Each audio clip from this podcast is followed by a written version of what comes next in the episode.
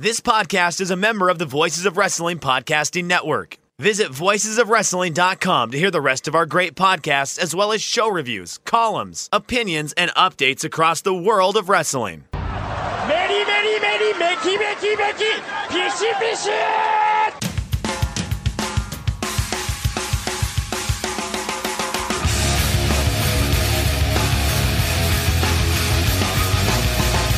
are listening to the Voices of Wrestling podcast with your hosts, Joe Lanza X out and go listen to some boring podcast where they're, where they're afraid of their own shadow. Okay? Don't listen to Joe Lanza because Joe Lanza's not changing. and Rich Kraetsch. Give me a I name. like him. Who delivers this guy in a big spot? Joe, don't yell at me. I like In, him. in the big spot, who delivers better than this guy? Stop yelling at me. I agree. Welcome once again to the Voice Wrestling flagship podcast. I am Rich Kraetsch alongside, as always, the king of banter and the leader of the hardcore wrestling intelligentsia, Mr. Joe Lanza. Joe, what's going on? I'm tired of King of Banter. Okay. I think You're it's over it? played out. Okay. What, what do you want now? What do you want me to replace with? I'm too exhausted to banter with anyone anyway. Your banter days have definitely, uh, and we had somebody in our, uh, we did, we did a website survey, by the way. I, I didn't share these with you.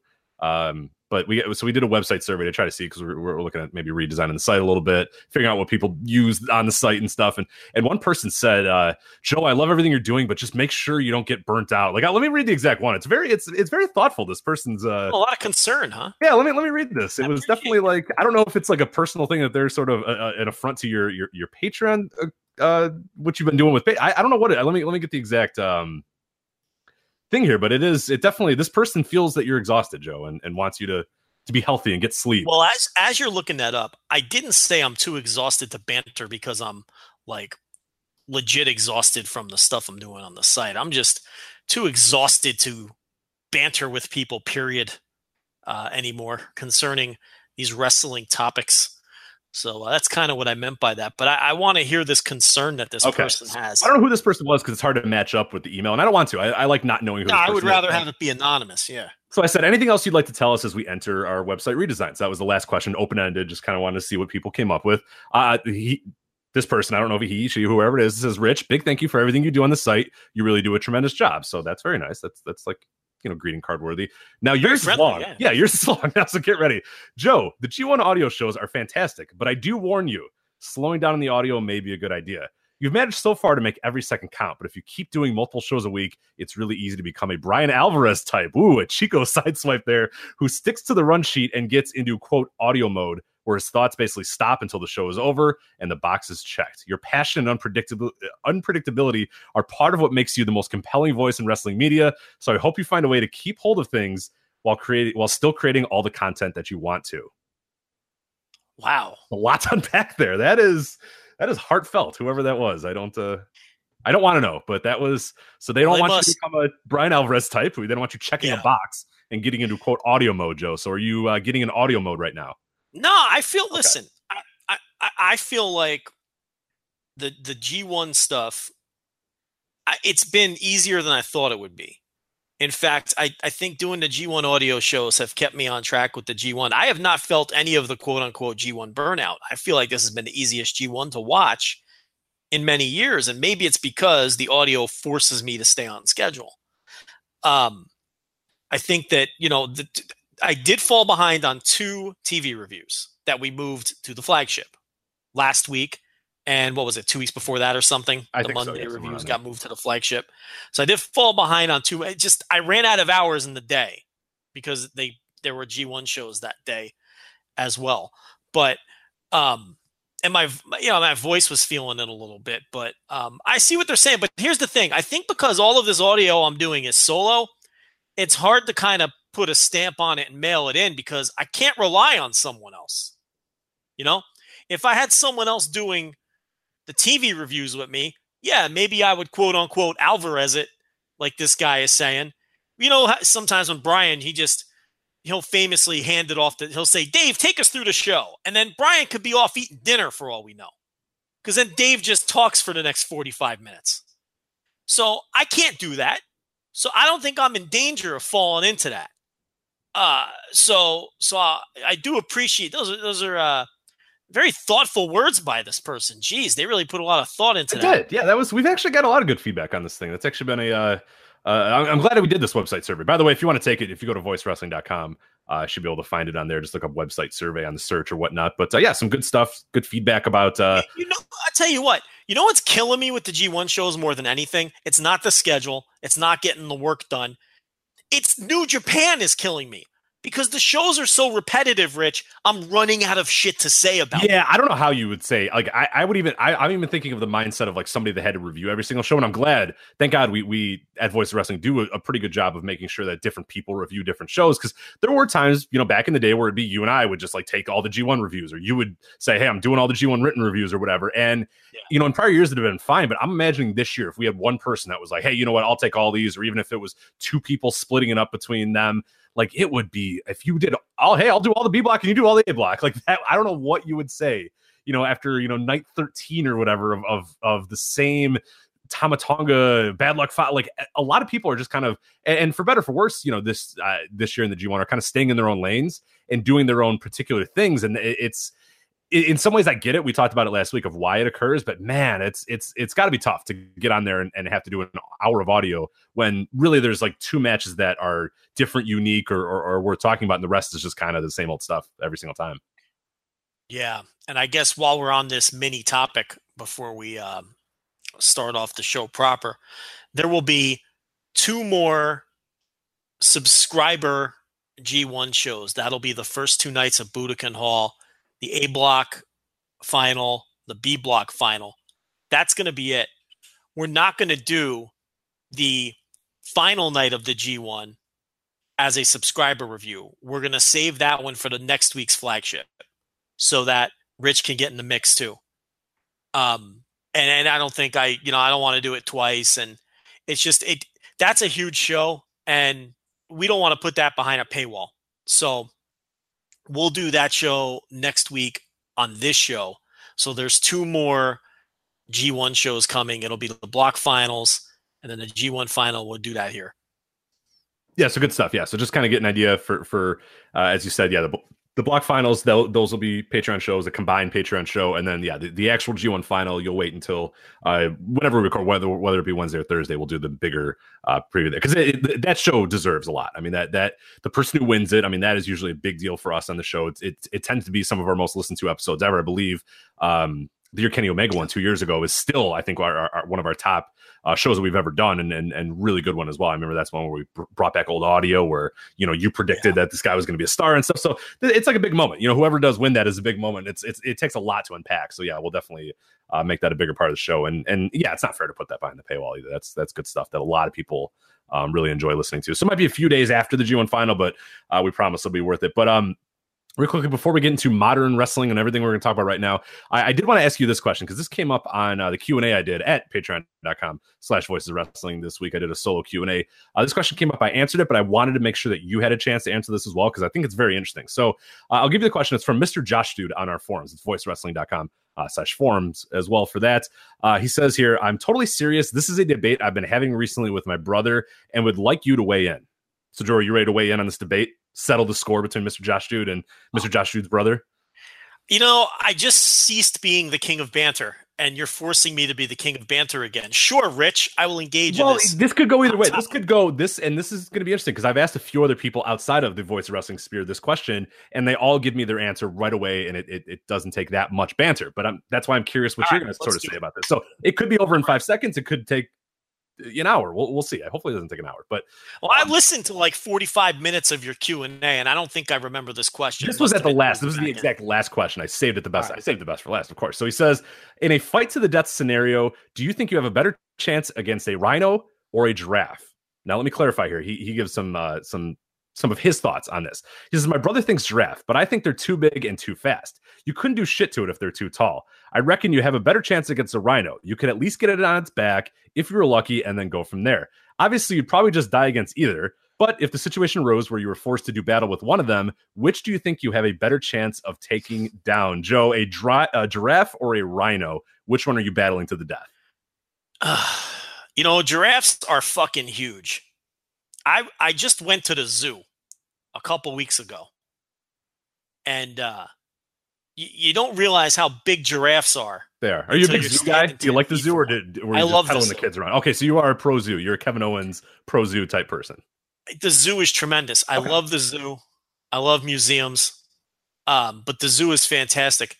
The problem, yeah, you know, I took the kids, but the problem with that is you can't because I'll go to a zoo, you know, I'll be waiting at the gate before it opens and I'll stay till it closes. I I because I can just sit and I like to watch the animal in the habitat, you know, just just sit and watch the animals I'm interested in. The kids, you kind of have to rush through. They get impatient.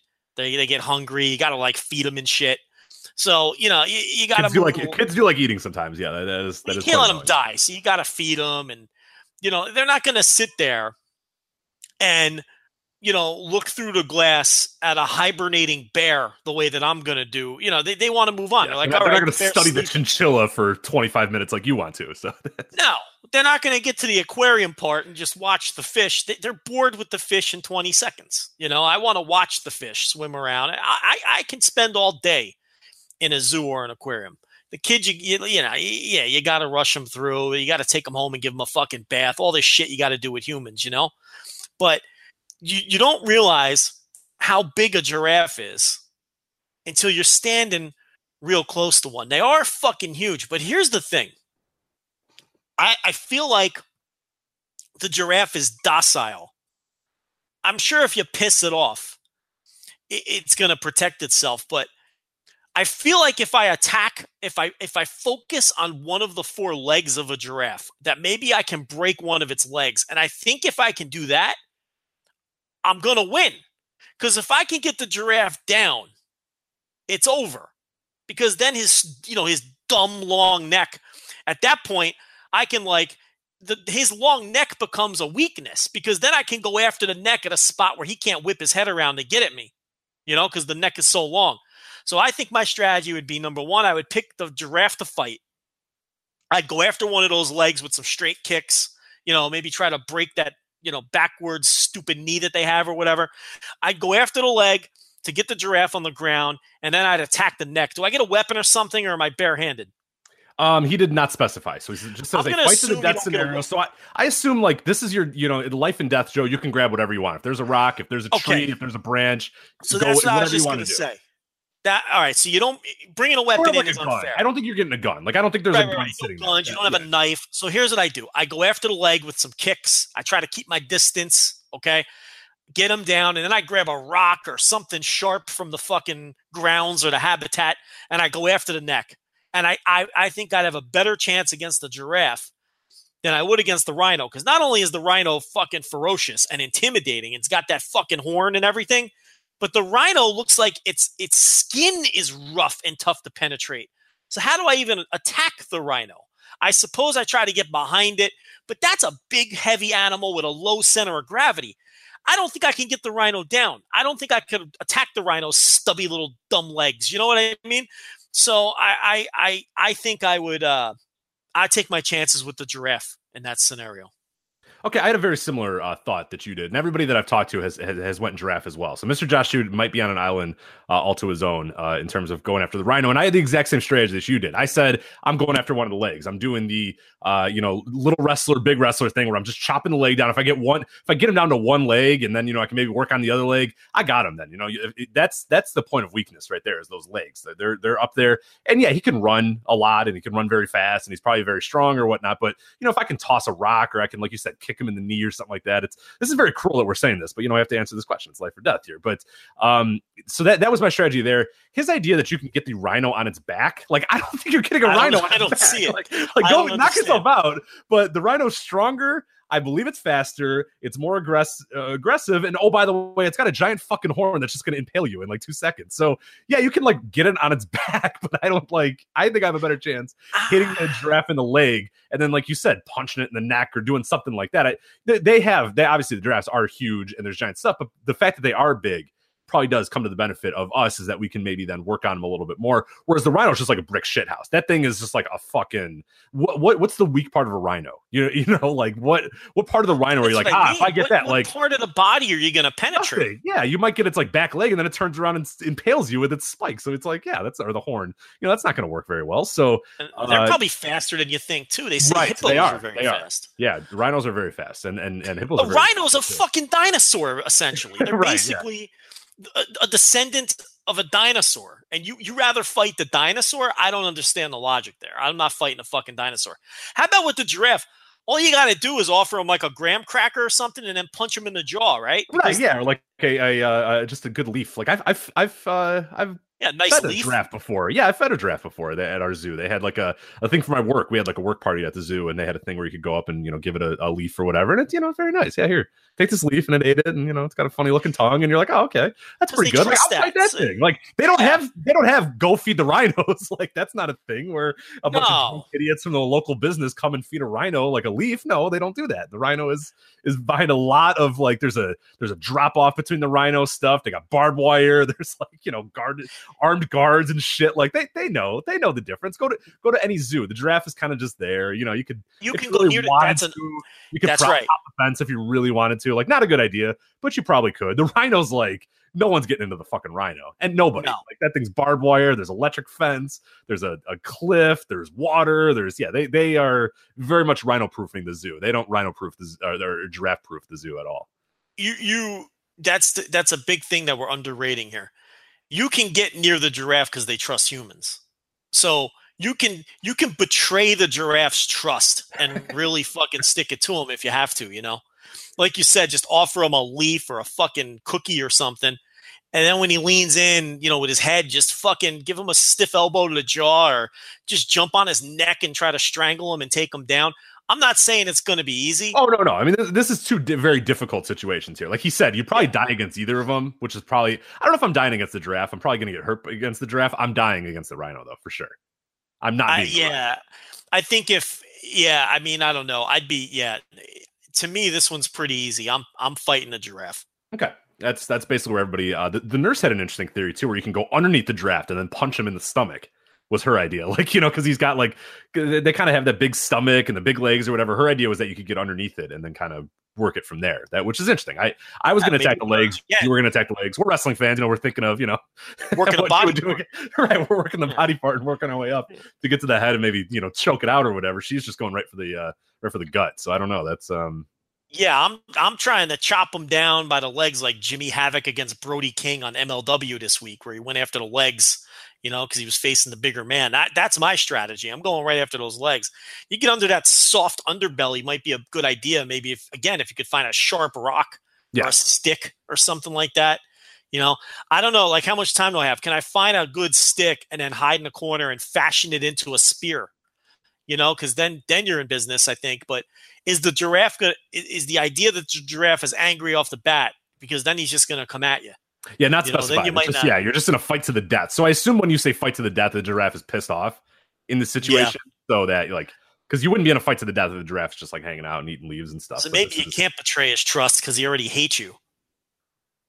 It's not gonna be easy. That's that's all we can know. It's not gonna be easy. But I, I vote giraffe as well. I mean, I'm curious what other people think. Uh, make sure to let us know on Twitter at Voices Wrestling who would you would pick in here between the rhino uh, and the giraffe. Or we can respond to uh, Mr. Josh Judes' question at the Voice Wrestling forums, voicewrestling.com slash forums. All right, Joe, let's get to uh, wrestling here. Oh, that was that was kind of wrestling talk, the the how we would destroy the draft or what we do. But uh, let's get to actual wrestling stuff here. We got a lot to talk about. Of course, we'll talk about G1, the weekend preview. A lot of big shows obviously coming up. The biggest G1 shows coming up this weekend. Scenarios, who's still left, and how they can win. Uh, we got the Evolve. Uh, they had shows last weekend. They have shows this weekend. I'm going to be attending one of the Evolve shows uh, this weekend, so we'll talk a little bit about that. But uh, we'll lead off here with uh, a real interesting story that's kind of popped up in, in, in recent days here. Kind of a two-parter here. Uh, we're going to talk about All In, we're going to talk about the New Japan Ring of Honor shows in Madison Square Garden. Uh, let's start with All In, though. Um, they announced a few days ago, which I thought was really big news. That wasn't. I don't know if it was being reported quite as much as it probably should, and and and, I get why. I get there might be some trepidation, but I think this might be a very big story here. Uh, but I'll kind of read uh, a little bit of what came out. So All In, they announced. Uh, we're going to talk about the card here in a little bit as more matches are getting announced. But I think the big story of the last week with All In is that they announced that uh, All In Zero Hour, which is their pre-show is going to air on WGN America. So this is uh, I'll read kind of the, from the press release here, which I, th- I, think has some interesting stuff in this press release as well. I'm curious what you think about this. Uh, it says All In Zero Hour is the pre-show for a first of its kind event that is the brainchild of Cody Rhodes and the Young Bucks, partnering with the home promotion Ring of Honor as well as Tokyo-based New Japan Pro Wrestling and Smashing Pumpkins frontman Billy Corgan's revitalized National Wrestling Alliance. The All In Zero Hour event will feature Frankie Kazarian and Scorpio Sky versus the Briscoe brothers and the likes of Dalton Castle, Moose, Best Friends, Trent, and Chuckie T, and many more. Uh, WGN America is the flagship entertainment destination of Tribune Media Company and is a nationally distribute, uh, distributed uh, television network available in more than 77 homes via cable, satellite, and more. So, um, first, your overall thoughts about this all in zero hour and the impact of it being on WGN America. We'll talk a little bit about, I think we have touched on WGN America before, but maybe we'll get into it here a little bit for people that don't exactly know what it is. Chances are you have the channel, but you have no fucking clue you have the channel. That's basically the long and short of WGN America. But uh, first, let's react to the all in zero hour. What's your, what are your thoughts on them announcing this pre show airing on a, a, a, a network that's going to be, you know, available in 77 million homes? Yeah, I think you know that's obviously a great commercial for the pay per view uh, that they have coming up. You know, later that night. The most annoying aspect of it is people sort of connecting dots and basically assuming that this is some sort of um, you know co-opted ROH show because Sinclair obviously has been in negotiations to uh, either merge or purchase what is it the parent company of um, yeah Tribune. They're they're looking Tribune, to buy yeah. Tribune and, and and yeah and then acquire WGN and WGN America and, and all the Tribune assets yeah. Which you know meaning maybe that would have been the connection but I don't see a connection there. How is that a connection? That's a very loose connection at best. There is no merger. There is no purchase. So why would Tribune you know even if Sinclair wanted to somehow get this on the air uh, why would Tribune just do as they say and and put on this dopey wrestling show for an hour on some random Saturday in September? I, am not understanding that. Con- now, the, the other dots people are connecting is there's a lot of ROH talent on the show, which, um, you know, okay, but you know, Young Bucks and Cody Rhodes are ROH wrestlers, and ROH gave them their blessing to do this to begin with, and um, you know, I, am not shocked or stunned or surprised or let down that there's ROH wrestlers on the show. I kind of just figured there would be. Um, so I really don't understand that critique. I, I maybe it's just coming from people who were going to shit on this concept and shit on this show no matter what. Um, it, it's just it's just baffling to me. I, I I don't think. Look, Cody told you himself. The Young Bucks have said it repeatedly. They swear that it's their money at stake. I don't have any reason not to believe them. Um, do you have any reason not to believe them that it's their money on the line here? Um, you know, regardless of the fact that they may be using borrowing ROH's production equipment or or things of that nature. Um, I don't have any reason to to to to not believe that they're putting their own money at stake.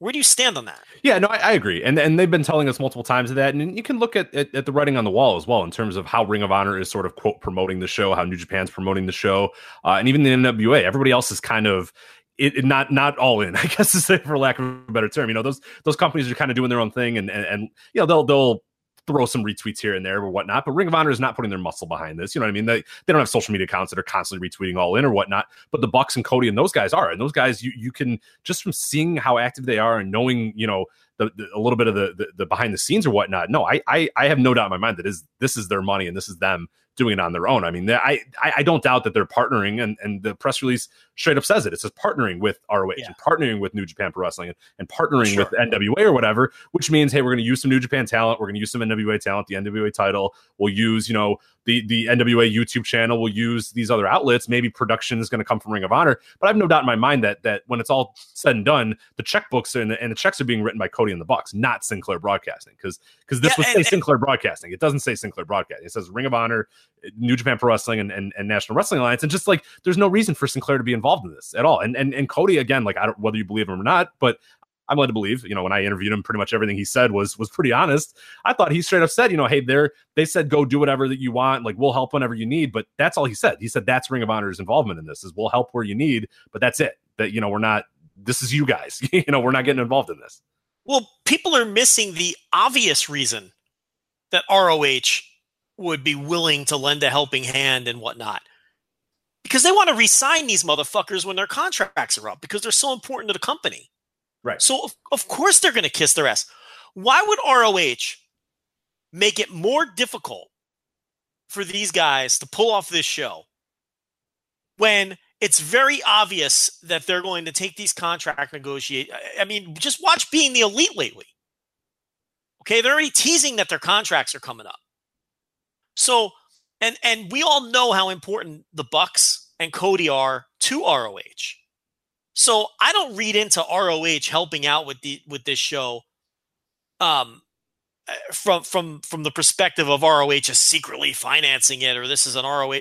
I read into it from the perspective of ROH wants to keep kissing their asses and keeping their stars happy so that their stars stay with them for another year or two years or three years or whatever it is. That's the way I read it.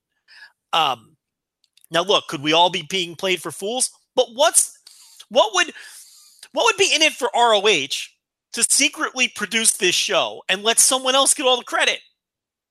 That's the other thing where I don't think people are using their brain here. Okay, why wouldn't ROH want their name on the marquee to draw a ten thousand seat crowd? It, it, it, doesn't make any sense, you know. Um, it's it, look. I just think they want to keep these guys happy. They're willing to help because why the hell not? Um, what what is our what skin is it off ROH's back to? Uh, I don't know, and I and I don't know any of this, and I'm, I'm but just a, what what skin would it be off of ROH's back to give them a lighting rig? Who gives a shit? You know what I mean? Like, why why would that affect ROH negatively in any way? Uh, the only effect it could have on ROH is positive. Uh, when Cody and the Bucks say, "Gee, thanks guys, you really helped us out a lot here. You saved our ass. You saved us X amount of money. Tremendous job." Uh, and maybe that'll uh, help nudge those guys into re-signing. So um, the WGN stuff, I think it led to a lot of dopey people connecting a bunch of dots that don't exist. Um, but I do think it's it's obviously great. It was unexpected. I knew they would stream this show in some form. I didn't expect right. it to be a straight up pay per view, but getting basically a pre show on a superstation, which is what WGN America is, 77 million homes, basically getting a pre show on basic cable on a channel that a lot of people get was something that I had never thought of. Uh, and honestly, it was pretty smart and is a huge advantage for them and will probably, um, you know, if the show is good, will induce, you know, a few last second buys, you know, so, um, from that perspective, it's it was surprising, and I, I think it's um, nothing but positive. Yeah, and I think uh, an aspect a lot of people are probably missing, and maybe I'm a little bit more aware of being in Chicago, but I think that there it shouldn't be it shouldn't be ignored that WGN is is is based obviously in Chicago. The, the basis of WGN America and WGN, you know, they're they're just basic channel or whatnot is, is Chicago, and they've been a they've had wrestling for as long as I can remember. They had uh, the old superstars. I don't know if you remember back what was on WGN America many many years ago. That's when they you know the first three nights or the first three weeks or whatever had awesome shows, and then Vince got bored of it and it, it, it ceased to be. I, I, think it was superstars. Either the superstars or main event.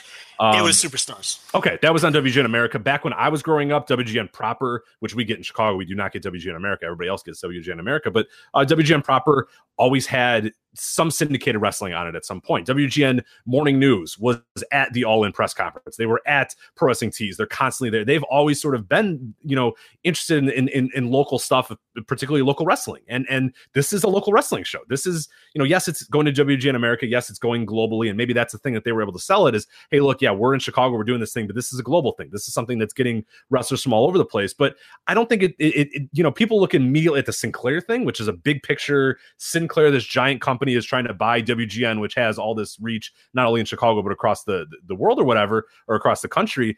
Ignoring the fact that WGN also has bases in Chicago, and and and I think that maybe plays just as big of a factor as anything related to any Sinclair uh, you know potential talks with with a company that's helping them partner is the fact that it's right in WGN's backyard. So it's not hard for for Cody or the Bucks or whoever to say, "Hey, we're doing this thing in Hoffman Estates, you know, not very far from your guys' home base and all that sort of stuff. This is what we're doing." And WGN has always been into local angles and and has always been into wrestling for their WGN America stuff. So I think there's a little bit more to be said about that aspect of it as well. That I think I and I get why people don't know that because obviously if you don't live in Chicago, you're not aware. But like WGN has always doing stuff with wrestling. I'm not saying they're like a wrestling channel. Obviously, they do stuff with sports and all this sort of thing, but local angles and wrestling, they're always kind of involved in that. They've been at Pro Wrestling Tees number of times. They were at the All In press conference. Like they were, they'll be there, uh, boots on the ground that weekend as well, doing doing newscasts and stuff like that. So it's it's a big deal to them. It's always been a big deal to them to have something local like that happening. And and and why wouldn't they? You know, it's it's no skin off their back because that's the thing about WGN as well is you know yes, it's a huge deal because it's in 77 million homes. It's WGN America. The problem is, and, and we sort of alluded to it when we started this, you probably don't know that you get WGN America because there's really no fucking reason to ever watch WGN America. We get WGN proper here, and they show some sports and they show news and that sort of stuff. So, so I watch WGN here in Chicago. You guys get WGN America, and Joe, I've never actually watched WGN America because obviously I don't, I don't get it. But you used to tell me that sometimes like random Chicago news would pop up, and then between that, like when, maybe when a game would show up, they would sh- switch to like an old episode of Law and Order and stuff. It just shows bullshit. Like there's really no reason for you to know that WGN America exists, but you probably have it. Is that correct? You still have it? You think? Yeah, I you know I'm scrolling through to make sure I still have it because, like you said, there's really no fucking reason to ever watch it. Um, I'm looking for it. I know I for a fact I used to have it. Um, but yeah, it's it's it's you it's know somewhere. a It's, probably buried in there. It has yeah. yeah, it has a lot of reruns of old shows. Here it is, WGN. Like Okay. right now, for instance, there are three straight episodes of the ti- of uh, the Tim Allen sitcom Last Man Standing. That's what they're airing tonight. Nice. Yeah. There you go. Actually, no, it's it's a it's a marathon. Rich, there's a Last Man Standing marathon airing until midnight, which leads into a Rules of Engagement marathon Ooh. starring uh, Patrick uh, Warburton and David Spade, of course. And then uh, at 2 a.m., How I Met Your Mother comes on for three straight episodes. So that's the, you can see what kind of channel it is. And then in the middle of the night, you got you know Person of Interest, which is a you know silly CBS uh, one-hour drama starring Jim Caviezel, I believe. Remember he played Jesus Christ in Passion of the. Christ. Yeah. Yeah. Yeah. Yeah. Then there's infomercials in the middle of the night uh, until the morning. Then you got some Bible shows in the morning if you're into that. And uh, yeah, so why would anyone fucking watch this? Paid programming until 8 a.m. Then you got Murder She Wrote, of course. Ooh, nice. Yeah. your grandma's probably awake that early and you're going to tune in to Murder She Wrote. Back to back eps of Murder She Wrote. Rich, it's a Murder She Wrote threesome. No, you're not going to watch Angela Lansbury get down. There's three straight episodes, is what I mean by that Ah, and then we've got in the heat of the night, which is a great follow up uh, to Murder She Wrote. Of course, Carroll, the great Carroll O'Connor, in his uh, his one hour drama project after uh, long after All in the Family was off the air. That's another one that the seniors love. That's on for three straight eps, four straight eps, five straight eps. oh my god. And if you like Six? in the heat of the night, you love WGN. No, and that's followed up by Carter, starring uh, Jerry O'Connell. And then at 5 p.m. the next day, that's right, another Last Man Standing marathon. Here we go, baby. So you get the idea. Yes. WGN is reruns of mediocre shows that you didn't like when they were on to begin with. Is Right. basically what it is. Right, and we get a completely different one because, like, right now the Cubs are on on on our WGN, and then we have you know the WGN News or whatnot. So it, it- it's different. It used to be a superstation similar to TBS that used to show like like Joe. You used to be able to get Cubs and WGN News and all this sort of stuff that you would never fucking need in New Correct. Jersey. You were able to watch the Cubs and and and Chicago weather, even though you didn't give a shit about any of that. But that that used to be how it was. Yeah, I believe it changed because and, and that changed recently because It is. It was about two or three ago- years ago, I think, when when Tribune went through some different changes. That then WGN America became this. Here's reruns that we bought the rights to because it cost a dollar Right. for what, what? What's the Jerry O'Connell like? Is Carter like who watched? Nobody watched Carter. ever. I gotta tell you, I, I think Carter's getting shortchanged. There's only one ep of Carter. Everything else is like three yeah, eps or the more. fuck? Yeah, jeez. Everything else gets the marathon treatment, but if you're Carter, one episode only. So his his, his residual checks coming in are probably like those embarrassing checks people talk about. They're like, oh, I got a six cent check for this movie I did 19 years ago. Like poor Jerry O'Connell, that's what he's getting. You know, I guess they figure because like Carroll O'Connor's dead, maybe they don't have to pay him. So let's put on five eps of In the Heat of the Night. You know, Angela Lansbury, is she dead? I think she's still alive. Is she still kicking? That's good for her. I think she, she's still kicking. I didn't hear about her dying. But she always looked old. You know what I mean? Like she was probably like 55 years old when that show first came out, but she just looked old. You know, where she might be able to. If she's not 90, I'd be shocked. Let's let's uh are you doing this? you know who Okay. we need right now? We need Mikey Falcone. He would know. Yeah, Um, he's the foremost expert on. Angela 92. Lansbury is 92. 92 years old and she's alive. There you go. 92. There's some pictures of her in her youth, She Rich. good. She was good for 92. But better. you Pictures know. of her in her youth. Uh, No, never a looker. She was pretty. Uh, I wouldn't bang. I got to tell you, there's some pictures here from like the 1940s or whatever. I don't think I'd bang. Um, um, hmm. Yeah, it's kind of a heavy chin. it's a pretty. yeah, I don't know. Very distinctive chin. On Yeah. Lansbury. Yeah, don't know. I'm not digging her. No, probably not. I'm probably gonna pass. Pretty average looking woman. I got to be honest. She looks almost exactly the same. Yeah, I was Just gonna say she doesn't like. She's just got a little bit more wrinkles now, like, but otherwise, so she's held up pretty well. Like her age 22 and 92, not a ton different to be honest, which is, is good for her. But um, so I guess How old was she when Murder She Wrote was on? Because Well- she's 92 now, and Yeah. Murder She Wrote was like the mid 80s, right? So she was like, no, she was in her 60s when that was on. I can't believe she's still fucking kicking around. That's crazy. She was probably in her early 60s when that fucking show was on. When she was solving those mysteries, solving murders, Rich, not just mysteries. No murders, yeah, and That's writing. about right. them. I like the, the the there's some fan theories that she like murdered all the people and just did it to like you know entertain herself and you know everybody looked to her because it was like well it's obviously not her like she's helping solve them or whatnot so I like that idea that she was uh, That'd be yeah, that'd actually be pretty fucking cool. Is she still working? I wonder in any form. ah, she I doubt it right she's got to be just cashing those checks and being You know, a lot of these, uh, a lot of these people do like voice acting until they croak because it's easy. You could yeah you show in up for your one house day. yeah or you just do it in your house you know sometimes people come and just bring all the equipment over to you or yeah you go to a record studio or whatever recording studio and you're in Look at this. Check this out. In February 2017, which isn't that long ago, she joined the cast of the upcoming movie Mary Poppins Returns. So she is still working. holy shit all right there you go She was 91 when she took that role. So Just chill, Angela. You're good. Like you don't have to do this. did that ever come out? That Mary Poppins Returns? I mean, it I sounds have no awful. fucking clue. Yeah, I would never watch it ever. So Let me see. Mary Poppins it. Returns. Mary Poppins. Nah, it's released. It's it's a Christmas release this year. Ooh, well, there we go. Now we know, so everybody can get ready for that. That's uh, So she plays the in the balloon lady. two years in the making. She plays the balloon lady. Um, Dick Van Dyke was in the cast. He did recently die, I think. Oh no, he's still alive too. He's 92 years old. It was his brother who died, Jerry Van Dyke. Um, holy shit, he's alive and he's working. Man, maybe I should start caring about the environment. you might be. You know, that's a callback spot from last week for Yeah, our that new is good. listeners. Is Um, okay, well, let me ask you this. All right, here we go. I'm putting a gun to your head. okay. This movie comes out. You know where I'm going with this. This movie comes out December 19th. Will, this be a posthumous? How do they say that word when someone's dead? Uh, posthumous or, or post post po, uh, posthumous. Posthumous is the. Postu- is that how you pronounce it? I think so. I believe so. Will this be a posthumous release for Lansbury, Van Dyke, both or neither? Um, Van Dyke, I think, is done. Really? The summer, I think the summer is gonna grate on Mr. Van Dyke. I don't know. I have no So idea. Summer's going to wear him down. I His think brother just died. He gonna- might be sad. Yeah, right. He might be sad. He might be down in the dumps. I think Van Dyke bites it. I think Lansbury goes another two years or so.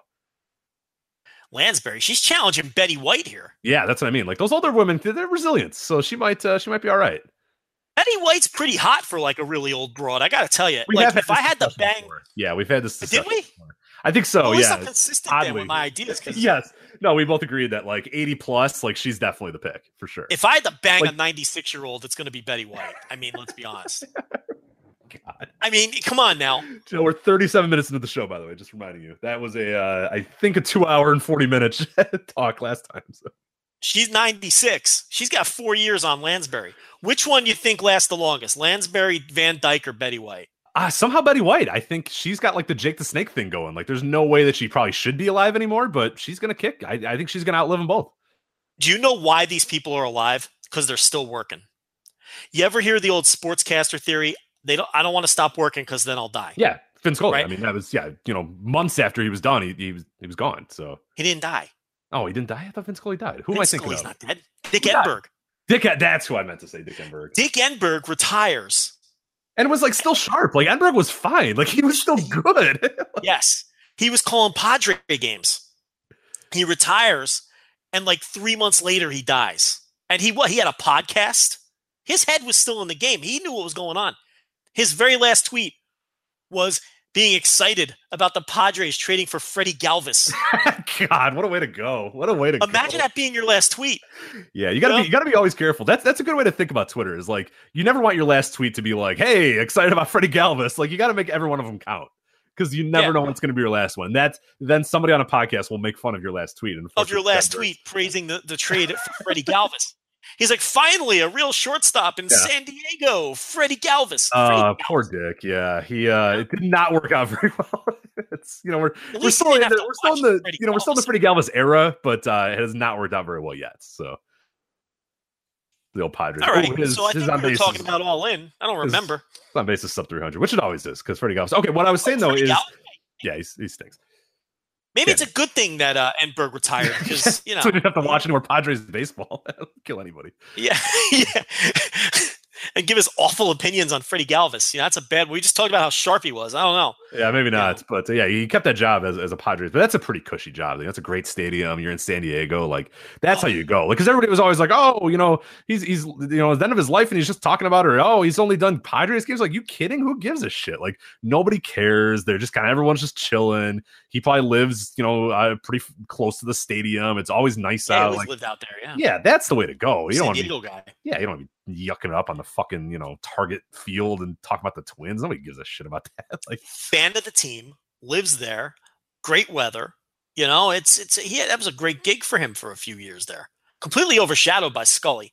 You know, I think we just put the hex on him because he's retired. yeah, sorry, Vin. Yeah, please don't, uh, please don't dive in. Vin's probably about to that. die. But um, oh, so what I was going to say though is is in in one breath, you know, I, I said that this is a big deal because it, uh, it is on WGN America and it's available to those seventy seven million homes or whatnot. But the way, the reason why I kind of mentioned uh, and and why you kind of went through the schedule as well is you probably don't know you have WGN America and you don't normally find WGN America. So I don't think there's going to be a whole lot of people just kind of scrolling through and and and happening upon all in and being like, oh, this is interesting. But I think if they do a good job, they'll target the wrestling fans, wrestling fans that might not know about All In, wrestling fans that might not have been aware of it, wrestling fans that maybe didn't have a chance to go to All In or are kind of on the fence about it. Will maybe watch the show and and then or you know order the pay per view from there. That's really what the goal is. I don't think that you're getting your.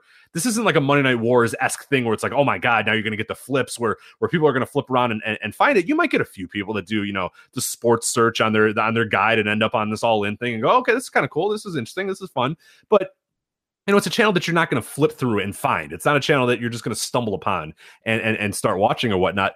But that doesn't undermine that it's not that it isn't still a pretty big idea that now you have this available one hour to anybody who's not buying the pay per view, anybody who's not buying it on FITE TV, anybody who's just kind of interested in wrestling that might happen upon it or might find it or or you advertise to.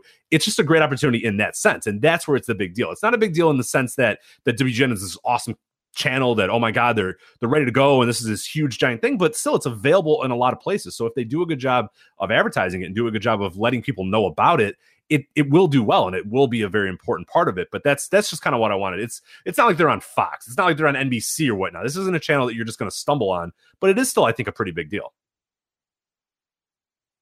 I completely agree. I mean, you know, they got to they they got the pre-show for their pay-per-view uh, into 77 million homes. How is that ever going to be a negative?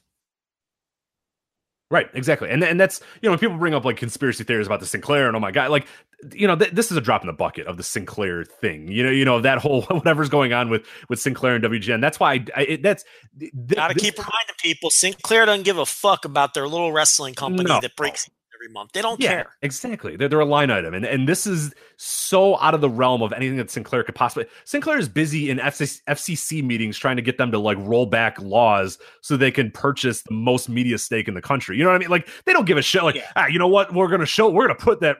what's this all in thing? Hey, let's call Cody. Yeah, like you got the fucking you know. Let, us get Cody on the line here and say, hey, this all in thing. You're gonna put it on WGN America. Like what? What world do you live in? Like they have bigger fish to fry. Like the biggest fish to fry. Like yeah. becoming the biggest media company in the country is a bigger thing that they're worried about right now. Than He- Here's what here's who in Sinclair has any clue what's going on in ROH. Joe Koff and whoever Joe Koff reports to. That's yes, it. Joe Koff's assistant is all the people that. yeah, no one else higher on the chain than that. You know, like you said, it's a fucking line item. It, it's it's it's it's shit to fill their airwaves that probably does better ratings than the Andy Griffith reruns that they were showing or whatever the fuck. That's all it is. Not for my dad. My dad's watching those Andy Griffin reruns. I'll tell you that. But, Yeah, I don't know why I buried Andy Griffith. Yeah, I mean, you know, say. carried TBS all those years. Uh, you know, uh, then the Jerry O'Connell, uh, what was the Carter, Jerry O'Connell Carter, show? Carter. Yeah, I don't know what Yeah, Carter was doing is, but- better than the Carter reruns that they're airing. So for sure. you know.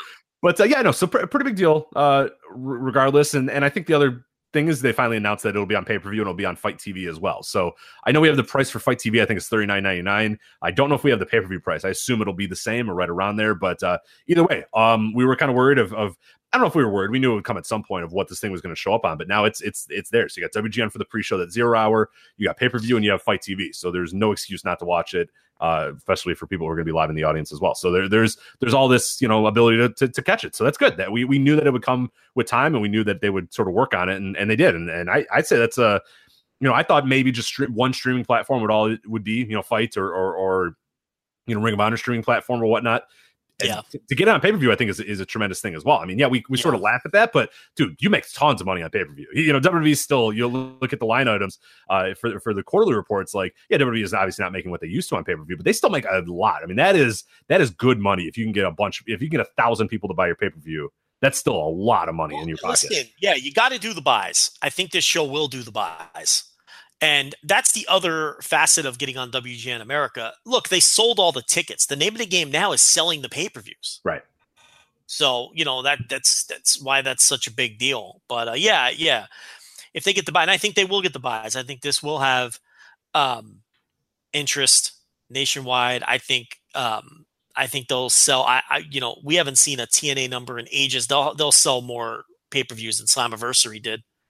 Um I'm pretty confident with that, even with 220,000 viewers every week or whatever it is for Impact. I think this will sell more shows.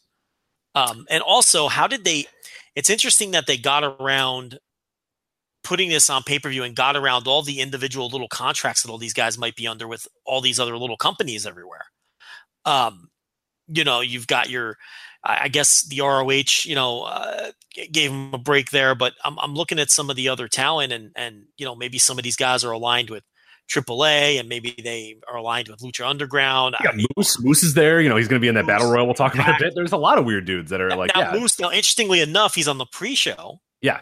Um, which could be a reason, I, you know, but it just you have to navigate all that too, and you know the language of all of these other contracts that these guys might have with other companies. So um, they've obviously gotten around that, and uh, and away we go. So um, you know, uh, yeah, they I knew it would stream in some form. I was never expecting pay per view. I Yeah. was never expecting national TV for a, for a pre show. Yeah, both those caught me by surprise for sure. Let's uh, let's talk a little bit about the card here. Um, we're starting to get a little bit more annou- uh, announcements. We're still missing one big match, but I think a lot of us know what that is. We'll allude to that here in a sec. But uh, so far for pre-show, what we have now the uh, the zero hour. You have the Briscoe brothers, as I mentioned, Jay Briscoe and Mark Briscoe, of course, against SoCal Uncensored, Frankie Kazarian and Scorpio Sky. That is going to be on your pre-show, which makes sense. I mean, that's a, a- a good match. I think to have your pre-show because I was talking to a buddy of mine uh, uh, you know, off air, obviously. And and one of his things was, oh, the Briscoe brothers, I can't believe they're going to be on the pre-show. And I said, well, you know, kind of have to navigate this pre-show in a certain way. You don't want to have Okada on the pre-show. You don't want to have the Bucks on the pre-show. You you want your guys that are going to sell pay-per-views on the pay-per-view. You still need Right. to sell it, but you want people, you want guys that people know, and that's where I think the Briscoes come in pretty well for that. Is like, you know, they're they're they're a marketable team. They they you know, in a lot of ways, they jump off the page. If you're, if you're scrolling and you stumble upon this or whatever, or if you just jump onto it, a Briscoe Brothers match is a great way to do it because those guys are going to be all action, do a bunch of stuff. They're very, you know, in your face. I think they're a great option to have on that pre-show, even if it's kind of disappointing that, oh, geez, the Briscoe Brothers pre-show, but this isn't just any old pre-show. This is a very important pre-show in a lot of ways. you want excitement and you want a match that's going to uh, take advantage of a fresh hot crowd so so this looks like a big time event on TV when you're trying to coax out those extra buys. Right. So I do think that's a good match from that perspective. What I'm interested in is if this eventually will become an ROH tag team title match because the current program on TV is SoCal Uncensored chasing the ROH tag team titles. So we do have Kazarian and Scorpio Sky. Uh, it would make sense, you know. So we'll, see if they turn this into a title match or not. As of as of this recording, I do not believe this is a title match. Uh, no, right now it just says normal tag match. So we'll see as, as we get a little bit closer. Uh, the other pre-show match right now, the over budget battle royal. This is a 15 person battle royal to determine the number one contender for the ROH World Championship. This is something that got announced just a, a day or so ago. Uh, so far, participants are Jordynne Grace, uh, Moose, Rocky Romero, Colt Cabana, and Ethan Page are announced so far. Um, I have a pretty good guess of who's going to be, you know, a special guest in this battle royal and who's probably going to win the battle royal and maybe even win the ROH World Title on the night. But we'll see what happens. But uh, yeah, Flip Gordon seems like a pretty obvious choice to uh, show up in this battle royal. Correct? Yeah, I mean, Flip is obviously doing something on this show. Um, he's either winning this battle royal and then beating. Now it's interesting because you know Jay Lethal will face the winner on the pay per view. So again, look, Right. they're selling pay per views. Building, yeah, building to that next step then, which is is, is awesome. Like you want to see this guy who just won the battle royal challenge for a world title. You know, cough up your forty bucks. We start in five minutes. Um, yeah, I mean, Flip's doing something. He's either winning this battle royal and facing Jay Lethal, or he's taking a CM Punk go to sleep. He's he's doing something on this show. I, I think you know, or he's showing up as the uh, you know, in the costume of the business bear. He's he's going to be on the show. So if he's in the battle royal, I could see him losing the battle royal as his last ditch effort to get on the show, and then doing something on the show anyway. I could see that scenario too. Yeah, yeah, that makes sense too. So we'll see though. But yeah, there's going to be a constant flip presence, including in the parking lot before the show. So trying to trying to scoop my barbecue. That's all right. Fine. I see. I see you flip. You know, that's fine. Mine, my Mhm. barbecue is only nineteen ninety nine, so it's one cent cheaper. you should charge. I should charge. No, it's all just close people. I don't want too many people at my house. So, um, all right. You don't want then- pro wrestling Gen Pop fans showing up. Ah, you know, we we have a we're, we're, we're I'm working out something uh for a uh, a post all in meetup. So uh, oh, you are. around for that. Yeah, yeah. We've had a lot, had a lot of people be like, "Hey, what are you guys doing? What are you guys doing? What are you guys doing?" And my initial idea was like, I would have people over my house or whatever, and that grew. I already have like 20 people, and that's just like close knit people that are showing up. And I'm like, all right, I don't want like a whole lot of people and like their their poor wives and all these people like showing up to my house uh, before all in. So I'm gonna keep the, uh, the the thing in my house a little close knit, and then maybe do something after because there's a lot of people. There's an ungodly amount of people coming from all across the world to the show. Right. It, it, it, it catches me by surprise because there's always people in DMs and always hey, what are you guys doing for All In? Or are you guys doing anything? I'm like, Yeah. oh shit, you're coming too? Like, god damn it! Like, I really thought I would be able to invite 20 people to my house, but now it's like, no, there's there's no way. Are you going to meet Isle of Man guy? Uh, is he showing up to the the shows? I don't know, but he's listening to this. Isle of Man guy. We we need to find out. Um, let us know if you're coming to this. You got to talk to Isle of Man guy. He's got such an Isle of Man accent. I had trouble understanding. like I I that poor guy. I had to ask him to repeat himself 19 times every Oh. time he said something to me, but he was very good na- natured about it, you know.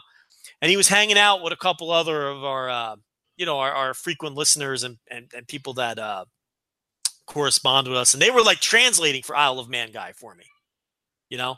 So I, I'm hoping you meet Isle of Man guy, and I'm hoping you embarrass yourself uh, by not being able to understand it the same way I did. He's going to owe me money because the Blue Jays are not making the playoffs. yeah, I don't think uh, the Blue Jays are not looking good. The World Series odds are uh, pretty low right now. Their he, playoff he odds. tried, he tried to pay me about a month ago, but I said, "Listen, I don't, I don't you accept never know. payment for a Baseball's baseball, man. Baseball. It's weird until the happen. math until the math says they're done. I don't want your money, but I think I'm going to come collecting on that one. I think yeah, they're, they're I don't think they're winning the division. I think they're almost mathematically limited from winning the, winning the division, and yeah, the uh, playoff odds are a lot of things would have to go right for the old uh, Blue Jays for that. To, Now, if he doesn't pay me, I don't think you know my boys from Jersey would travel that far to collect that debt. You know what I mean?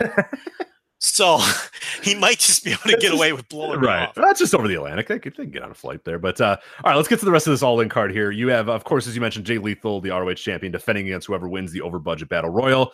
Uh, you got a four match: Madison Rayne, Britt Baker, Chelsea Green, and Tessa Blanchard.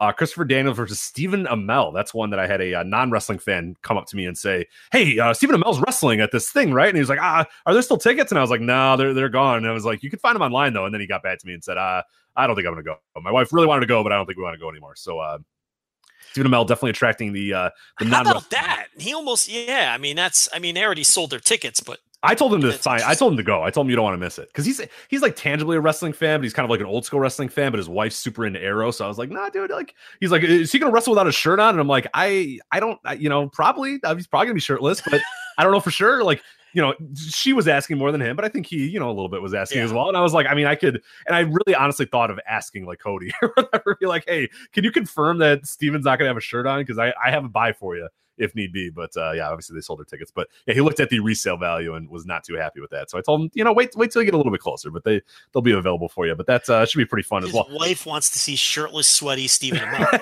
That's yeah. Hey, That's what's going on here. That's good for you, man. And it's like we said, this this card in a lot of ways is probably not for you. It's probably not really for me. Like there's some stuff I like on the show. I don't really love this card, and we'll talk a little bit about the card overall in here in a bit. But there's a little something for everybody, and and, and there's no doubt that anytime they make an announcement, you look at the replies, you look at the the Facebook comments and whatnot. People, the target audience for this fucking loves what they're what they're getting from the show. So whether we really love it or not as a wrestling show and a star rating show or whatever, it's going to be a fun show regardless. It's kind of a variety show in a lot of ways, doing a lot for a lot of people. But uh, one thing I want to You uh, mention. oh, sorry, go ahead.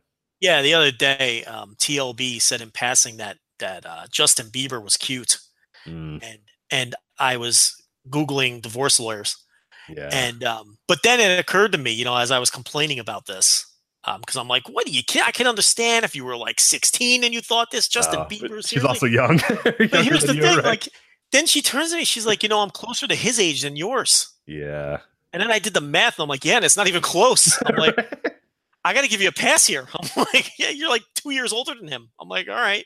I think he's a little older than that. But uh, what, how old is Bieber? Like 26 or don't- something? I don't know or care. No, I think he's a little older than that. I think he's not far from. Oh no, maybe you're right. Maybe he's about 26, 27 or whatnot. It's but, probably uh, like 26. Uh, what, what are your thoughts on Christopher Daniels being the one to face Stephen Amell? I thought that was a particularly good pick as well because Daniels is a super professional. Like, if you're going to get anybody in the ring with it, you know, on the show, when you look at up and down the show and the guys we're listing, the best guy to get in the ring with if you don't know what you're doing or you only slightly know what you're doing is Christopher Daniels because that dude is a pro's pro. So I have no doubt that he's going to lead him through a pretty fun, whatever this is. If it's going to be a match or whatever the hell Christopher Daniels, Stephen Amell is going to be, but Daniels is a perfect guy to to compliment him. Amell was serviceable in his match um, in WWE. He didn't look like he was woefully out of place or anything like that. He was pretty athletic and he was fine. And yeah, you're right. Christopher Daniels is a guy. It's the, the perfect opponent. I mean, they probably had this one set in stone as as his his opponent if they were going to do this from uh, from the jump. It's it's you couldn't pick you couldn't handpick a better guy. I mean, he'd be one of my top choices on earth, honestly. for sure. Yeah, he's he's if if I was ever gonna have anybody against like a guy who's just starting or whatever, I think Daniels is perfect. Like he everything he does is clean and crisp and and smart. It's like not too risky, not too wild, but everything looks perfect. And and you know he's a guy that's gonna like and sometimes too perfect. He kind of had that that Lance Storm thing where some people uh, thought he was too perfect sometimes in, in in some of the stuff he did and too smooth and whatnot. But I think he's ideal for for for this. So I'm I'm excited to see what. uh God damn, I've been waiting. I had a sneeze going for like 10 minutes. I wanted to avoid it. Um, other matches on this uh, show, six man tag match. This one, this one I'm really looking forward to here. Rey Mysterio, Phoenix, and Bandito versus the Golden Elite, Matt Jackson, Nick Jackson, and Kota Ibushi. Uh, what are your thoughts on Mysterio, Phoenix, and Bandito versus the Jackson, the, the Bucks, and uh, and, and Kota? Yeah, I mean, this is the match that everybody's looking forward to. You know, I'd be stunned if it's not the match of the night. So, um, look, this card is look, look, it's not a blowaway card. I'm not nearly as down on it as some people were. Now, let's be honest. Some people were going to be down on this card no matter what it was. Um, but there's some people who were genuinely looking forward to this who are a little disappointed in it. But no one's disappointed in this match. This is going to No, be this this uh, other than the match that hasn't been announced yet that I think is going to be announced, and we'll talk to it uh, uh, talk about it a bit. I think those are the two contenders for being match of the night. Uh, for sure, but this one definitely jumps out, and and yeah, is, so presumably Rey Mysterio's last match before he goes back to WWE, he has sort of said that oh, it's not set in stone yet. Who the hell knows what that situation is going to be? But yeah, Phoenix and Bandito are both uh, tremendous high flyers, and they're against you know the the, the Bucks and and Kota. Kota's Kota. He's always going to deliver, and the Bucks, you know, this is their show, so you know they're going to go out there and just do everything they can. So I'm really looking forward to that one. Uh, Joey Janela uh, versus Hangman Page. That should be a uh, filled with dick jokes and uh, maybe not the best match, but hey, it could be a lot of fun regardless. So I'm sure Guys will be pointing to their. Yeah, I mean, it could be good. It could be good, or it could be guys pointing at their dicks the entire time. It could be don't know. comedy. Yes, it could be. It, it, there's a good chance it's very dick based. Yes. right? It could be a very dick based match, but we'll see. Joey Ryan doing a run in possibly uh, as Yeah. well. Uh, you oh got God, I didn't even. Oh, Yeah, forget it. Yeah, right. it's a fucking lock. It's a dick. It's a dick match for sure. Uh, which is fine. Whatever. I get it. Uh, Okada versus Marty Scurll. And then um, presumably right now your announced main event, but uh, we know it's probably not going to be uh, Nick Aldis defending the NWA World's Heavyweight Title against Cody Rhodes. And then you look at kind of the names there. Uh, not a match for Kenny Omega. You see Phoenix on the card. You know Pentagon's going to be there. I think I assume we've been trying to kind of poke around. I think everyone's kind of been poking around, but Kenny Omega versus Pentagon seems like the most obvious next match left, right? And the true probably main event of this entire show, correct? Yeah, that has to be the main event. Um, and it's the right main event. Now, can Kenny Omega have a better match against other people? Probably. But in terms of a main event match that's unique, that's fresh, that's going to generate buzz and possibly get people to buy a show, that's the match. I, I there's no other match um, that you can legit look. Yeah, I do Okada Omega. I'm sure they'd love to, but they can't do that. So that's the match. You know, so I, you know, I, you know, I think that's a no brainer. But And- and, and- yeah, and I and I do think that that will be the match. Yeah, and, and as I'm kind of going over this card a little bit, you know, looking at the card overall, like there's not a ton of matches that jump out to me and go, "Oh my god, that's gonna be great," or "Oh my god, I can't wait." But when I look at it, I really do enjoy. Like I'm thinking of me being in the crowd now. I'm thinking of me being there and and and the enjoyment factor from a lot of these matches. And yeah, there might not be snowflakes flying and and whatnot, but there's a lot of really good things here. Like uh, Okada Scurll. Like I'm not super into Marty Scurll right now, so I have no idea what this is gonna be. But it's fucking Okada. Like he almost delivers all the time. Uh, Aldis and Cody Rhodes, I think, is gonna get to a certain level, but it's still be you know an enjoyable wrestling match. Uh, Janela and Hangman Page, as we said, could be really good, or it could be a match where guys, you know, hit each other in nuts and point at their dicks or whatnot, which is probably what it's going to be. And then you have the six man tag, which looks awesome. But there's, so there's a lot of good stuff on there. Uh, Jay Lethal versus whoever it is going to be in that battle royal.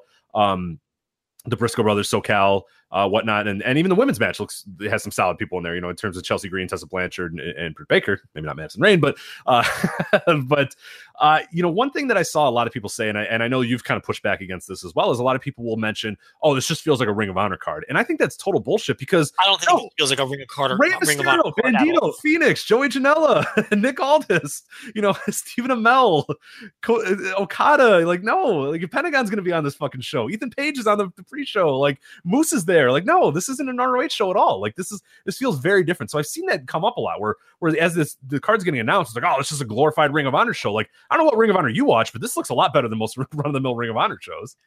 I don't know. It's like I don't know. I don't know what people were expecting. I mean, This is Joey, almost ex- Janela is a big deal in pro wrestling right Yeah, now. Like, I being mean, on this look- show is huge.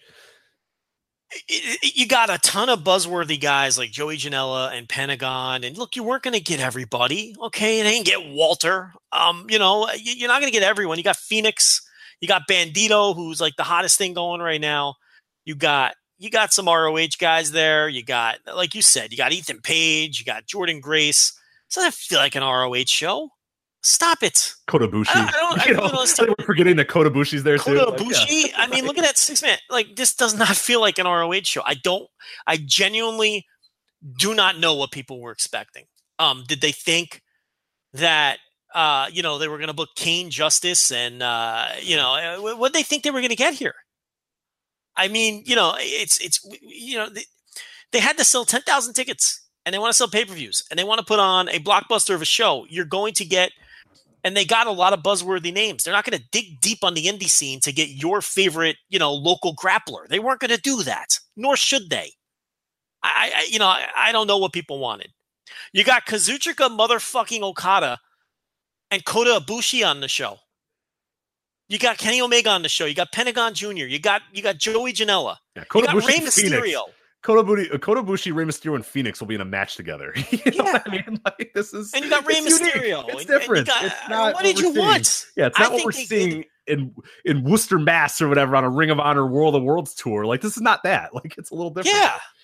I mean, I, what did you think? I mean, what what more? What were you looking for then? Andrew, Tell me and, uh, what Andrew you- Rich and Joe missing. are going to get very upset by my uh my Worcester. Is it how, how do you pronounce? Is it Worcester? Or how do you pronounce Worcester? Worcester, Mass, Worcester, Yeah, Mass. You're You're asking me how to pronounce something? I, I can't pronounce Yeah, anything. Right. Yeah, those guys are going to get upset. Um, right. But but yeah, I, I don't. I'd love to know what people wanted if this was if if what did you who's who'd you want on the show? Because I, I, I, you know, what would have made this not feel like an ROH show? Yeah, and I, I think what if you want to make the argument that this is probably not the best on paper, like pro wrestling, quote unquote, you know, star ratings type show, I, I get that, I guess. But as I'm breaking it down, like you know, that that six man and and and eventually when they're going to announce Omega and Pentagon, I mean, that's enough for me. Those two matches are still pretty fucking like those are going to be great. I mean, what what wrestling shows do you go to that are really all that? And yeah, yeah, it would be ideal if it was Okada and Omega and, and, and Kota Ibushi versus then and, and like yeah, Kota Ibushi versus Rey Mysterio in a singles match and Okada versus Omega, like yeah, but it's not. I, I mean, I'm fine with this being kind of a, a, variety show in a lot of ways. And and uh, one of the things that I fully expect is I don't expect all these guys to go out there and have five star type matches. I'm not going to that crowd expecting that this is going to be an incredible display of pro wrestling athleticism and oh my god and the five star matches and, and i'm gonna be doling out like it's a g1 show or whatever. Like we're gonna talk about some some of the g1 shows coming up uh, this weekend. Like i don't think it's gonna be that level and i don't really expect it to be. And, and i don't think anybody expects it to be. I think it's gonna be kind of a party atmosphere. There's gonna be fun matches and that's where i'm kind of you know i have some trepidation about like a joey janela and, and a hangman page and an okada and Scurll because they might just go out there and fuck around because they know that the crowd just wants to see them and see them kind of have fun or whatnot and they might not be there to see great matches. But to to sort of say that there's not going to be good stuff on the show is, is nuts. I mean, there's that six man alone is going to be incredible. There's no way that, that match doesn't rule. Like, you know, there, there's just no chance in hell. And who, whatever Omega's in, you know, you're going to get 100 percent effort from him out of that as well. So yeah, there's just a lot on this show to like, even if it's not going to be you know a snowflake fest or whatever. I think it's going to be a fun show regardless, and it's a unique show. It feels different than just about anything else that's going on in the indies right now. And if if you don't think it does, then you're just either not paying attention to the indies or yeah, you're just finding reasons to not like the show. This is exactly what I was expecting. And to be honest, it's really not that bad of an on paper show. I mean, there's a couple matches here that I don't expect to be great. There's a couple that I do expect to be great. I think it's going to be a party atmosphere. I think the crowd's going to be hot for the whole thing.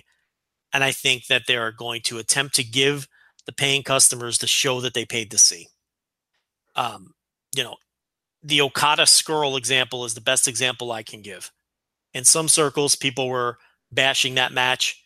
Um, but if you read the comments, the replies to the tweet when they announced that match, people were going ape shit, bonkers over the idea of Okada versus Marty Scurll.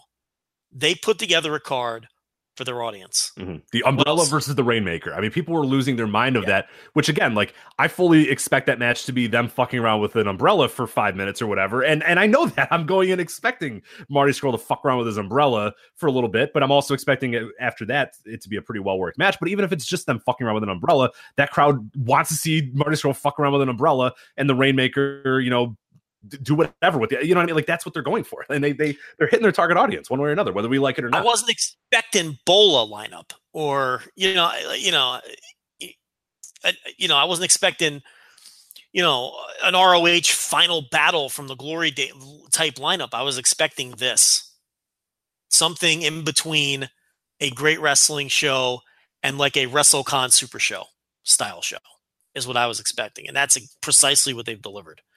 And I do think it'll be a fun show that will deliver. I don't think there's any way this show is bad.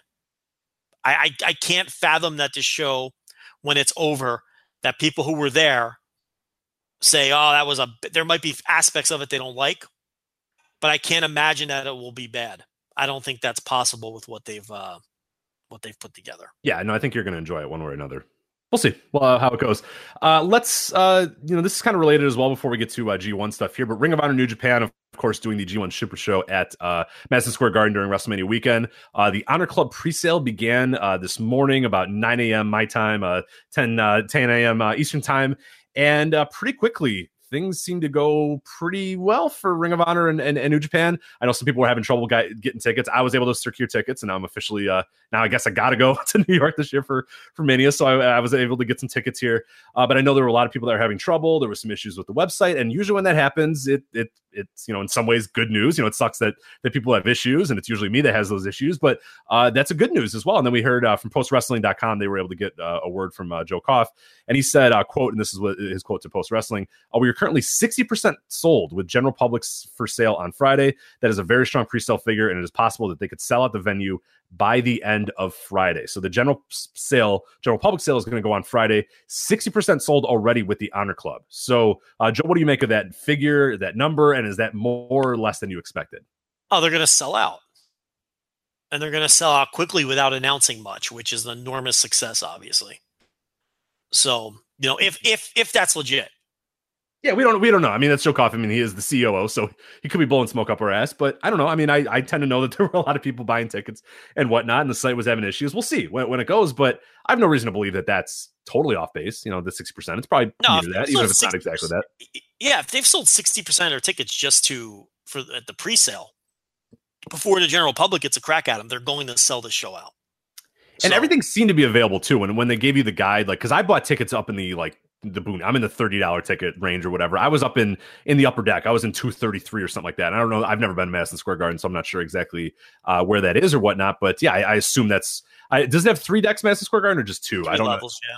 Oh, so it has three. Okay, so I don't know if the third level was available quite yet. So I don't know if there actually are selling tickets to that level. We don't know what the setup is. Right. We have no clue if it's, you know, some people have said, oh, is it going to be a 14? Is it 11,000 or whatever? All we know is they sold out 6% of what they wanted to sell. So we'll see how it goes. And, and that's before the general sale on Friday, which I think is going to do e- even better because the Honor Club, you know, for for what it's worth, is is I don't know that that many people are Honor Club members. I I know of some people that potentially bought tickets that aren't Honor Club members, you know, hint hint.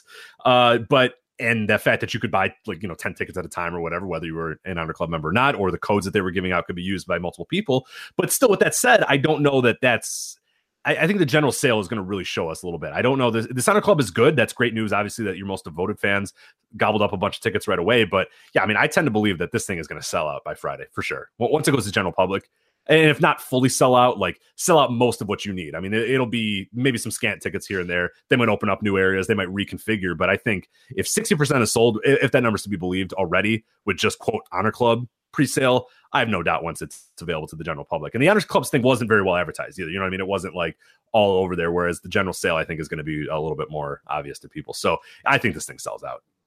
I wouldn't be surprised if the third level is not for sale. I mean, that's way the fuck up there. the yeah, it, it did not look like it was because I, I I can let me find exactly. I thought my tickets were two thirty three, and like I said, I've never been to Madison Square Garden. You would know a little bit better. Um, yeah, somewhere in the two, and I don't believe because that was the cheapest price you could get. So I do not believe uh, the 300 level is available right now. So they might not be opening the 300 level, or they might just be keeping that for the general public. I have no idea exactly right now, but um, I, my, my plan would be to only open up the 300 level if they sell everything else and then say okay we've got these you know then open that up and open up a you know 1500 more seats or what i don't know how many seats it is up Mhm. there right. But um you know they're terrible seats they're way to fuck up there those are uh you know the ranger fans it's famous for like the rowdiest of ranger fans sit up there. Um so yeah i doubt those I, I would think that those would be closed off and they wanted to see how they would do i'm curious to see the setup. Um but yeah look they're going to sell their allotment out i mean that's clear you know because they've got months and months to do it anyway but I, I I agree with you. I think when they go to sale with the general public, they'll sell out at that point, and then they'll open up more seats, probably that third level. But this is an enormous success. Yeah. By the Um, way, it's I August. it's August. By the way, this August. show was in April. So just to give you an idea.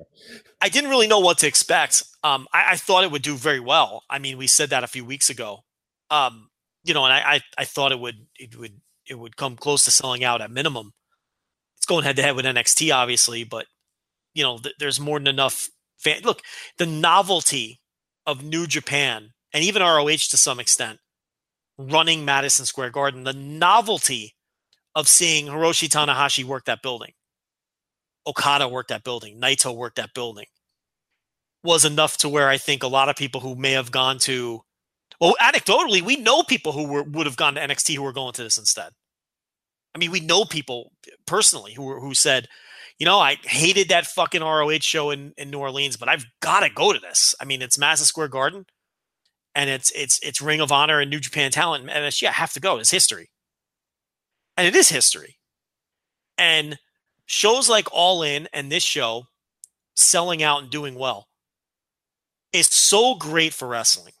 And it's a shame that there's a lot of people just because maybe, you know, it's not their personal favorites that are involved in it. You're not a Kenny Omega fan, but you, you still need to recognize that this shit is great for wrestling, you know, and put aside the fact that you don't like Kenny Omega's matches and, and just, this is good. this shit is all other companies other people doing well enough to sell out these massive arenas is good for re- for everyone, for the fans, for the wrestlers, for wrestling in general. It, it, you know, we we need to root for these scenarios. We need to root for these situations to do well. And um, it's baffling to me that some people do not.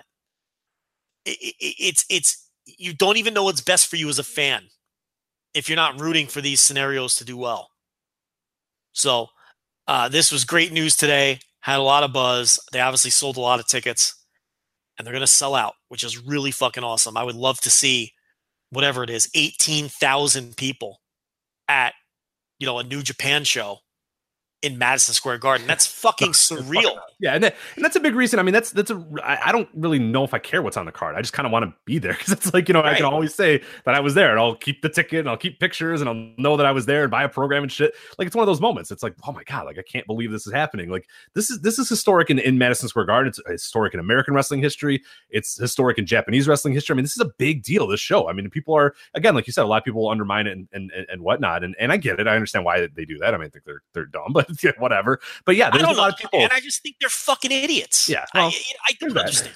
Well, and, and the thing we were talking about too, we were talking about it on, in, in the Voice Wrestling Slack, and I think this is so important. That this show selling out as quickly as it did, and and and and it eventually probably, or I shouldn't say selling out as quickly as it did, but selling as well as it is, all in doing what it's doing. You know, everything that's kind of going on in pro wrestling right now is good for everybody. It's good for every single wrestler. It's good for every single fan. Like there's nothing better in, in, in pro wrestling, there's nothing healthier for pro wrestling than for there to be 18,000 people at Madison Square Garden opposing NXT. There's nothing better than that. Even if you're uh, only watch WWE, it will improve a lot of the things in terms of the wrestlers in WWE. It's going to improve a lot of the stuff in WWE because this is going to make them stand up and take notice. And anytime throughout history that Vince McMahon or WWE or whatever has been pushed up against a wall or or had a threat, like they've gotten better. They've whether it's paying wrestlers better, having better shows, having better creative, doing different things. Like this will it upsets the apple cart and that's what you want and that's what every single wrestling fan should be rooting for this. Whether you like these guys or not whether you think they're dopes whether you think the young bucks are annoying and you think kenny omega sucks or whatever you should still root for them because it's better for everybody. It's better for fucking mojo rawley that this show sells out. You know what i mean? Like mojo rawley will make more money in the long run because all in and and this msg show it's just like, and that's the long and short of it like pro wrestling is healthier if this show is successful. Pro wrestling is healthier if all in, not just all, of pro not just all of pro wrestling. Every single aspect of it. Every single person in American pro wrestling is going to benefit by these two shows being as successful as they were. Even if you're just someone who watches WWE and you just turn your nose up at everything else, like you said, it'll push them to be better and do more creative. The worst WWE historically is always when they're complacent. That's always when they're at their worst. So if this lights a fire under them, that you know that that's a good thing too. Even if if if you're coming from that perspective, and it's obviously better for the wrestlers. Yeah, guys are gonna get better contracts moving forward. They're gonna get paid more, or else they could go. You know, it's like more places to make money. More, right, right. More wrestlers will say, "Hey, I." I can carve my own path like a Cody if I've been here for seven years and I'm going nowhere fast. Maybe I can jump on it. It's it's this is just it's better for and it's especially better for fans more right, absolutely. shows to watch, more promotions doing well. Eh, you know, eh, from a fan perspective, there's no argument against it. Yeah, like even if you just watch WWE and, and, and, say Seth Rollins is your favorite wrestler, Seth Rollins benefits by saying, "Hey, look, my contract's coming up. I can go do this, or you can sign me for more money, and and this is what I want. You know, hey, I I think I'm better than, and I think it should be I should be doing this or that. You know what I mean? Like this is it, it's power to the wrestlers too, and that's a big thing for a while. WWE has been kind of, and, and, and Vince McMahon and the leadership of WWE has been able to kind of control all the chess pieces. Well, now, you know, the control is getting lost a little bit, and that's good. It's good for everybody. It's better if yeah, people have a, a, a, just throwing it. I'm just throwing Seth Rollins' name out there as some random dude. I have no idea what his contract status is, but if he was up in, in, in March or whatever, he maybe doesn't want to leave, but can say, "Hey, look, I can go. You know, I can. I, I got all these other opportunities. You got to pay up, and hey, wh- while you're doing that contract, you know, I'd like some other things. You know, hey, let's do this or let's be a little bit better. Or they'll understand, hey, shit, we got Seth Rollins. He's a very talented guy. Let's make the most of this guy. Let's maximize him. A Daniel Bryan type. Let's maximize what we have with Daniel Bryan. Let's maximize what we have with these guys and these talented guys. And and maybe not just do 50-50 booking and not just maybe do whatever the fuck we want. And and maybe the Roman train thing doesn't have to be the number one idea because we have these guys that are up for I mean, it's better if the wrestlers have options. I mean, Jesus Christ. And look at all of the wrestling history and then look at the last 15 years. Of course it's better for everybody if there's an option. If there's an ability to say, hey, I'm going to go do this unless I get this. I'm not saying holding guys up and and putting them up for ransom and blackmail or whatnot, but letting a fire under the creative and, and letting a fire under the company is, is good for everybody. It's good for the wrestlers. It's good for their their pocketbooks. It's good for everything. Competition is good. Competition is healthy. They'll, they'll be less apt to hoard and mothball wrestlers if wrestlers just walk when their contracts are up. If wrestlers that are not pleased with the way they're being used or not pleased that they've been called up yet or not whatever the case may be if some of these wrestlers start walking and helping these other companies make impacts then they'll be less apt to hoard and mothball people. They might say oh well we, have got people we need to do something with this guy. We need to do something we, we've heard rumblings that this guy's not happy. And you know they'll be forced to put effort into more people. And maybe they won't be able to hoard anymore because if there are options maybe more people will leave and go somewhere where they feel there's more opportunity for upside. Don't think that there's people in that locker room that haven't paid attention, not just to Cody, but to people like Juice Robinson. You know, and Juice may come back one day, and I'm sure he will. And, you know, someone else who's can't get off the NXT treadmill or can't get on NXT TV or, you know, can't get out of the rut of doing jobs in NXT or or stuck on main events every week or whatever might say, hey, you know, if I go bet on myself, I can come back in five years with a name and like this Juice Robinson guy who they brought in and immediately pushed. You know, it's it's it's good for everyone. You should all be rooting for this stuff to do well. You know, is that is that AAA show still happening in MSG? Or did they snuff that? Uh, I think that one's not happening anymore. I haven't heard anything about that one in a while, so I have no idea. But you know, I'd love to see that one do well too. All of them. Yeah. All of them. You know, you know, show that you know that these wrestlers need to see that they can make money other places and do well in other places. So great news today, in my opinion. Great news. Absolutely. And we, we talked about it a few weeks ago as well. But uh, yeah, the idea that like, oh, Vince McMahon doesn't care, whatever you bullshit. Oh, you, don't think, you, you don't think 18,000 people in the arena, you know, that his father, you yeah. know, built a company on, you know, going to another wrestling show. You don't think that bothers the fuck out of him? Getting articles in the, new, in the, in the Daily News and the right. Post talking about this show instead of his NXT show. Yeah. You don't think that, you know, across the river, wherever they're having that fucking one. mind. Yeah. Yeah, that's exactly what Vince. And McMahon it's good wants. that it bothers him, and that's the thing. It yes. should bother him, and that's good. You should yeah. want him to bother him. You should want Vince McMahon to get a bug up his ass and say, "Oh fuck it, all right then," because wholesale changes happen. I mean, you, you, know, yeah, 1995 would have been, you know, the WWE in 1993 and 1995 would have been forever, you know, unless WCW lit a fire under their ass, and it would have been forever. And like, there was a lot of issues a lot of opportunities where that happens. So yeah, you should want Vince McMahon to be bothered. If you just watch WWE, you should want nothing more than Vince to be bothered and annoyed because that's when he's at his best. You know? Listen, his product fucking sucks right now. Like nobody except the most extreme loyalists think it's good. His product is fucking terrible, and people are handing him a billion dollars. Where's his motivation to to to to, to put on a better product? There is none unless the, this kind of shit succeeds. So, you know, and I want to improve. Everyone, I'm sure you want it to oh, improve. Oh, of course, that'd be great. I would love to be able to watch it, not want to. And it's fucking but... terrible right now. It's awful. It's an awful thing. But where's the motivation when when they're giving them a billion dollars? So you know, maybe th- this forces some uh, some positive change from just an entertainment standpoint. In that company. So yeah, all right, so that's uh, the MSG All In stuff. So a lot of good uh, stuff in that. Good news for for pro wrestling in general. It'll be a fun, uh, obviously fun in September, September first for the All In show, and then of course April uh, during WrestleMania weekend for, the MSG uh, show there. So we're gonna get into a little bit of the G1. Uh, but Joe, uh, do you want to let people know about us on Patreon? Joe and Rich on Patreon. Let us know. Okay, I told you I was going to change this copy. Yes, but you didn't. But I didn't. So, Rich, uh-huh. are you a Voices of Wrestling subscriber? You know, you've been asking me that for weeks and weeks and weeks, but I'm not, and I, do, I, I, I just, you just haven't done a good job convincing me. So, convince me, please. Why the hell not? Did you know that we offer the most affordable, biggest bang for your buck premium subscription in the entire industry? Tiers start at only $2, which is basically free. And just $5 per month gives you access to our entire archive and everything we do, including the overrun our flagship extension that guarantees that we will never run out of time again. Joe and Rich recommend matches to each other, arguably our most popular bonus show, where we get a chance to stretch our legs, get away from current events, step back in time, and break down wrestling from the past. Instant reaction. We just had one this week with John Carroll, a G1 breakdown show, uh, which also airs live on YouTube, where you get our freshest takes on major shows. Subscriber only anything goes Q&A mailbags, which we just had this week, which Rich did. He did over what'd you do over an hour of Q&A mailbag. Yeah, longer than I wanted to. I ended up like an hour twenty minutes or so. It was a long one, but a lot of good, a lot of good questions there. Definitely check that one out if you get a chance. twice weekly TV reviews. Every Monday and Thursday, I break down the latest in TV wrestling. Special editions of Bouncing Around Japan and Bouncing Around the Indies. Exclusive subscriber only interviews with the big names from inside the business. Classic content dusted off from our very embarrassing pre Audioboom archives. Richest squashing buttons live video game gimmick. And eventually, one of these days, the return of Lanza Unfiltered, the greatest three episode run in podcasting history. And right now, until the end of the G1, we've also got daily G1 audio updates with full breakdowns and analysis of every single show. So, Rich, what are you waiting for? If you listen to the flagship every week, there is no reason not to subscribe.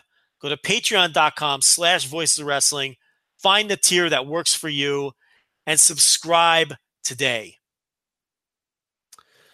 All right, so let's get into this G1 stuff. So we got obviously a huge weekend coming up. We've had a, a, a bevy of really good shows as of late. Uh, let's let's just of course talk about who's left uh, before we kind of talk about these shows coming up uh, this weekend. So you got the A block. You have essentially three people left: Hiroshi Tanahashi, Jay White, Okada. B block, you have Kenny Omega, Naito, and Kota Ibushi, who's kind of still left, but pretty much not. Uh, some people mentioned Zack Sabre Jr. He's at ten points, but there's almost there's no scenario where he wins. No matter what happens, he can only tie, but then he's going to lose a tiebreaker no matter what. So Zack Sabre Jr. is out. Here's the thing with Zack Sabre Jr. The best he can do is a four-way tie with 12 points. And that is it can happen. That's plausible. He beats Naito, Ibushi beats Omega. Everybody has 12. Here's the thing. Based on tiebreakers that they've used years ago, he would be out because he'd be one and two against the people he's tied Right. against. And there'd be people that have better records uh, against the other people that are tied. But we don't know what the tiebreakers are anymore because they haven't done these wacky ties in forever and it's new regimes, new bookers, everything else. Can I definitively say that Zack Sabre Jr. is eliminated? No, because I don't know the rules. Now, realistically, are they going to do a four way tie? No. The only way you could even consider the four way tie is if you hear officially from New Japan that they explain the scenario for the four way tie. Because the only reason they would do that is if they're going to give you one. I don't expect a four way tie. It's too convoluted. It's worked. The advantage of a worked sport is you can avoid wacky four way ties. So, I, listen, can I sit here and tell you that I know for a fact that Sabre Jr. is eliminated? No, because I don't know the rules. But realistically, he's eliminated. Where I do disagree with Rich is I think Kota Ibushi has a very good chance. There's a very easy scenario for him to win the block, but um, we will get into all that. the The scenarios are very simple. These are not difficult scenarios to understand at all. Did you want to do that first, and then maybe talk about the? Uh, yeah, let's do that. Let, let's talk about who's you know the, the the path for each person to win uh the, the, their block. I think is probably important. Then we'll kind of go over the matches that are coming up this weekend, and then we'll talk a little about what what has happened as of late as well. I think that's probably the best plan to do. Right. So B block is very simple. It's Tetsuya Naito versus Zack Sabre Jr. It's Kota Ibushi versus Kenny Omega. Omega and Naito have 12. Kota Ibushi has 10. Naito is actually in a very bad position because he already lost to Ibushi and Omega, which means he has to have more points than both of them, than both of those dudes to advance in the block. So if Naito loses to Zack Sabre Jr., he's out. Very simple. Because at that point, either Ibushi or Omega have to win, and the winner of that match would then advance. It's very simple. If Naito loses to Zack to Zack Sabre Jr., the winner of Omega Ibushi advances. Very simple. Even with a draw between those two, Naito would be out because that gives Omega 13 and Naito would only have 12. So Naito loses to Sabre. It's very clear and simple. It's Ibushi Omega winner take all. It's very simple if Naito wins too, though. If Naito beats Zack Sabre Jr., that eliminates Kota Ibushi because he can't get to 14. So if Naito beats Zack Sabre Jr., once again, we have a very simple scenario. Kenny Omega wins, he moves on. Kota Ibushi wins, Naito moves on. It really is simple. The B block is easy. Uh, there's really no confusion there. A lot of people are talking about an Omega Ibushi draw. It really doesn't affect anything either way. A draw. So, um, you know, I, I think that's pretty straightforward the way that's laid out. As far as the A block, I haven't looked at this one in a couple days, but this was just this was just as easy. We have Tanahashi with 14, and we have Jay White and Okada tied with 12. But Jay White has the win in hand against both guys. So very similar to Naito. If Jay White loses to Evil, he's out. He's out because Tanahashi has 14. So that then that would create a winner take all scenario between Tanahashi and Okada. If Okada beats Tanahashi, he wins the tiebreaker, he advances. If Tanahashi beats Okada, Tanahashi wins the block outright. So, similar to B block, where if Naito loses, it becomes very simple. Same thing in the A block. If Jay White loses, it's very simple. Tanahashi Okada becomes winner take all. Right. Rich hasn't jumped in yet, which means I haven't messed anything up yet. No, you're good. Everything seems good so far. I went through I went through this for like an hour and a half earlier, so this is good. This you're, you're doing it quite well. So continue. Now, if, now if Jay White beats Evil, okay, Okada's out. So again, very similar to the B block, where if Naito beats Sabre, Ibushi's out. Okay, because Jay White would then have the tiebreaker over Okada, and the best Okada could do is 14 points. Okay, and then if we have the three-way tie, Jay White beat both of those dudes, so he moves on. So if Jay White defeats Evil, Okada's out, and what it comes down to is if Tanahashi beats Okada or draws, Tanahashi controls his own destiny. Right. A win or a draw, Tanahashi advances, no matter what else happens, because that would give him either 15 or 16 points, and White and Okada can't get to 15 or 16. So Tanahashi controls his own destiny. That's all you need to know about Tanahashi. Regardless of what happens, a win or a draw, he moves on. Now, if Jay White defeats Evil, Okada's out. And then it comes down to Tanahashi, uh, win or draw, move on, or Okada winning, which would put Jay White through because Jay Yes. White would win the three way tie. Yeah, if Jay Very White beat, if Jay White These beats Evil. Okada beats Tanahashi, Jay White moves on. So that that's Right. an interesting, and that was one that you mentioned even at the beginning when we were first previewing the show. Is that Yes. Okada begrudgingly has to beat Tanahashi because he doesn't want to lose, but then he begrudgingly has to put that little fucking asshole into the G1 finals Right. by beating him, which is a cool little story. Like usually we say we, you know, so at- at- from time to time they don't like to do that story all as much. I mean, they do it a few times where like the guy, who, you know, some guy, you know, backs his way into there. We know Goto peeking through the curtain or whatever and getting, you know, advanced to the final based off a, a, a finish or whatnot. But more times than not, they they like the story of the guy that wins goes to the finals or whatever. That's a much more clean story. Okada wins, he goes to the finals, but it's an awesome story for a guy like a Jay White and the way they've been building Jay White, where he can be peering through that curtain, hoping that Okada is going to say, "Oh fuck, I'm not going to lose on purpose. I'm not going to lose to my my hated rival, so I got to beat this guy." But fuck, if I do, that lets Jay White go in, and this guy's an asshole. I hate this guy. So it's it's fun. It's a real conflicted thing there. So I'm I'm rooting for the Jay White uh, advance because I think that would be just awesome. That's a really cool story to tell with Jay White just peering through. You know, hopefully has his switchblade with him, just peering through the curtain, waiting for Okada to defeat Tanahashi. Because then it puts Okada in a really weird spot too. He's he's on this comeback trail. He's he's feeling good about himself, and he's got to go out there and beat Tanahashi, right? But then, ah, man, do I really want to beat him? Do I really want this guy to go to the finals? Do I want to hear about this guy going to the finals? So that was a really interesting scenario that you mentioned from day one, and, and it, it, it's it's potentially coming true. So Yeah. The one thing I wanted when I described this, I don't know if you saw it earlier this week. There is an audio clip of Dave Meltzer going through G1 scenarios from a couple of years ago, set to yakety sax, the old Benny Hill music, with Dave just stumbling over himself, not making any sense, changing his mind mid sentence as he adds points together, and Alvarez doing nothing to help him and and all I wanted to do was to get through that without someone being compelled to put that music underneath the audio, and I think I nailed it. And I and I, I, wish I that, wish I had uh, a link to that. Do you know how long that video was? Because I'd love to put it in this episode because I think be like incredible. two Just do it. minutes and fifty seconds or something. right, if I like could three find minutes it, long. If I could find it, I'm definitely going to put it in this episode here because like it might be hard to find. I, people need to listen to it because it is one of the greatest things I've ever. It is a fantastic piece of audio, and I feel bad for Dave because he clearly didn't work it all out before he went on the air. right, which is dangerous. You can't do that. We've done do it. He- Trust us. We've done it. We've done it, and it's it's and it, it's it's, It's it's, it's a disaster. Now, luckily, I've been doing this every night, so I kind of had a firm grasp on it. And you, I watched you work it out this afternoon, so you wouldn't Yeah. look like an idiot. But All right, Yeah, I downloaded it. It's two minutes and 41 seconds. You guys will hear it after the segment. Uh, just you Okay, know. so okay, well, let's create a break for it right now. So I will set it up. Here is Dave Meltzer to the tune of Benny Hill. well, yeah, I don't even know what yeah. year the- Yakety I Sax. Yeah, I don't know. God. it is. I think it's like 2000 because Karl Anderson is in the mix, so it's got to be like Right, right. 2015 or something. So here's Dave Meltzer breaking down the scenarios for the what I think is probably like the 2015 AJ Styles into G1. Here you go.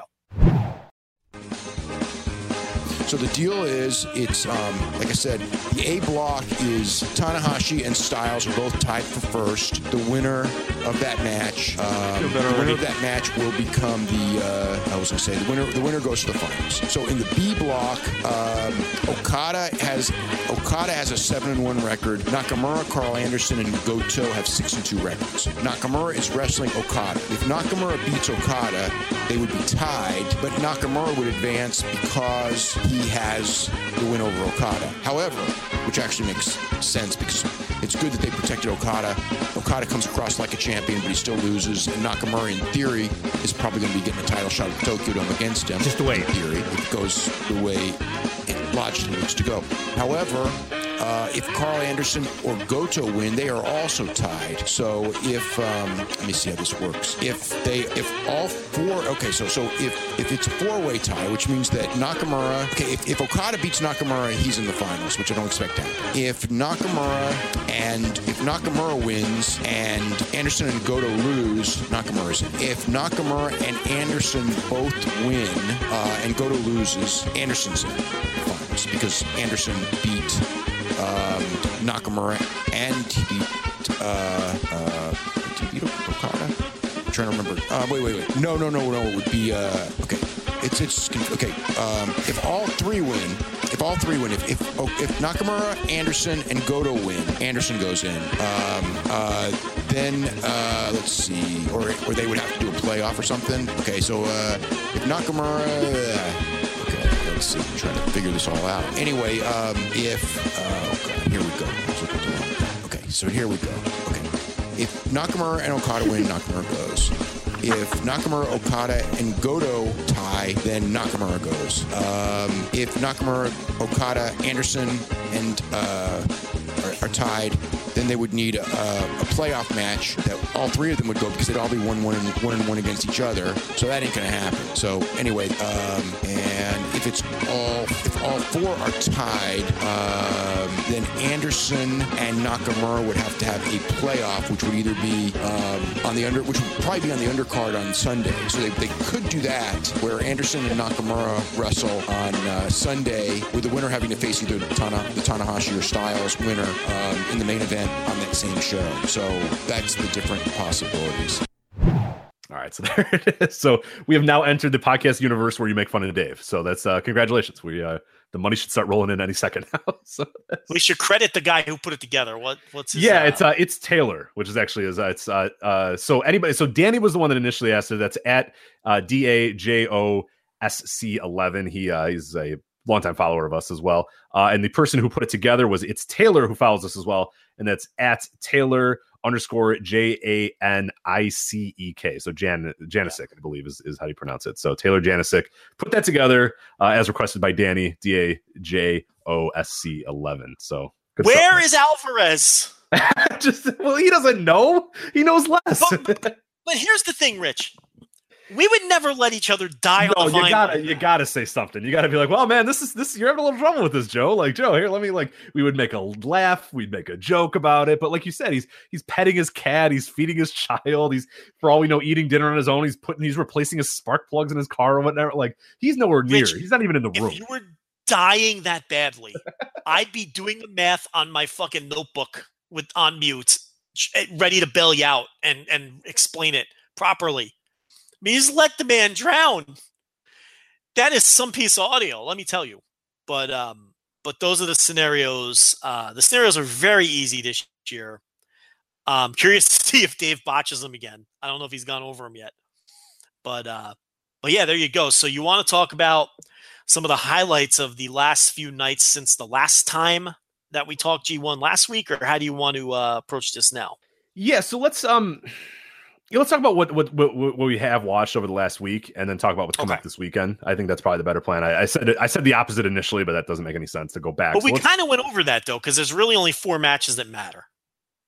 And right, right, yeah, yeah. And then there's like one show. The the eleventh looks awesome. That's the show that we talked about when we initially previewed the G one. We talked about it a few weeks ago. I mean, that's the show to really look at. Uh, the A block, surprise, surprise, the A block show doesn't look nearly as good, but the B block show is fucking money on that August 11th. But uh, yeah, I guess we don't have to do like excruciating like match by match breakdowns of those because you know the important matches in there. But uh, for the B block, you got Juice Robinson, Hiroki Goto on that uh, Saturday, August 11th show, which sounds awesome. Ishii Sanada, uh, Kenny Omega, Kota Ibushi, and then Naito versus Sabre Jr. So that's a killer. That is your show of the year right there. Like, so that's one that everyone's gonna be penciling in and looking at and and hoping delivers. And I have no reason not to believe it's gonna deliver because that fucking Budokan Hall as well, and it's sold out Budokan Hall. So like, that's fucking awesome. And it's Kenny Omega, Kota Ibushi. I mean, that that is gonna be an awesome show. That is a can't miss this entire tournament. don't forget the hipster choice for best wrestler in the G1, Toru Yano as Tama Tonga. He had a hell of a performance this morning, though. I'm going to talk about it in a bit. I, I really liked what he did this morning, but we'll talk. We'll Yeah, about eh, that. you know he's he's he's always fun. yes, he's fine. And then the A Can't block. we just leave it at that though? nice. He's he's the greatest Like- wrestler of all time, Joe.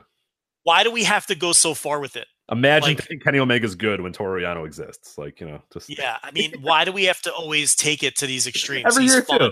I love it. It's it's a, it's a year we do this. it's a yearly ritual. Like fi- five years running now. Like ah, yeah, Yano, he's the best. like okay, fine. Rich, if he wasn't if he wasn't in this thing next year, I'm not sure I'd notice unless someone No. mentioned it. Yeah, I mean, it's like he's fun.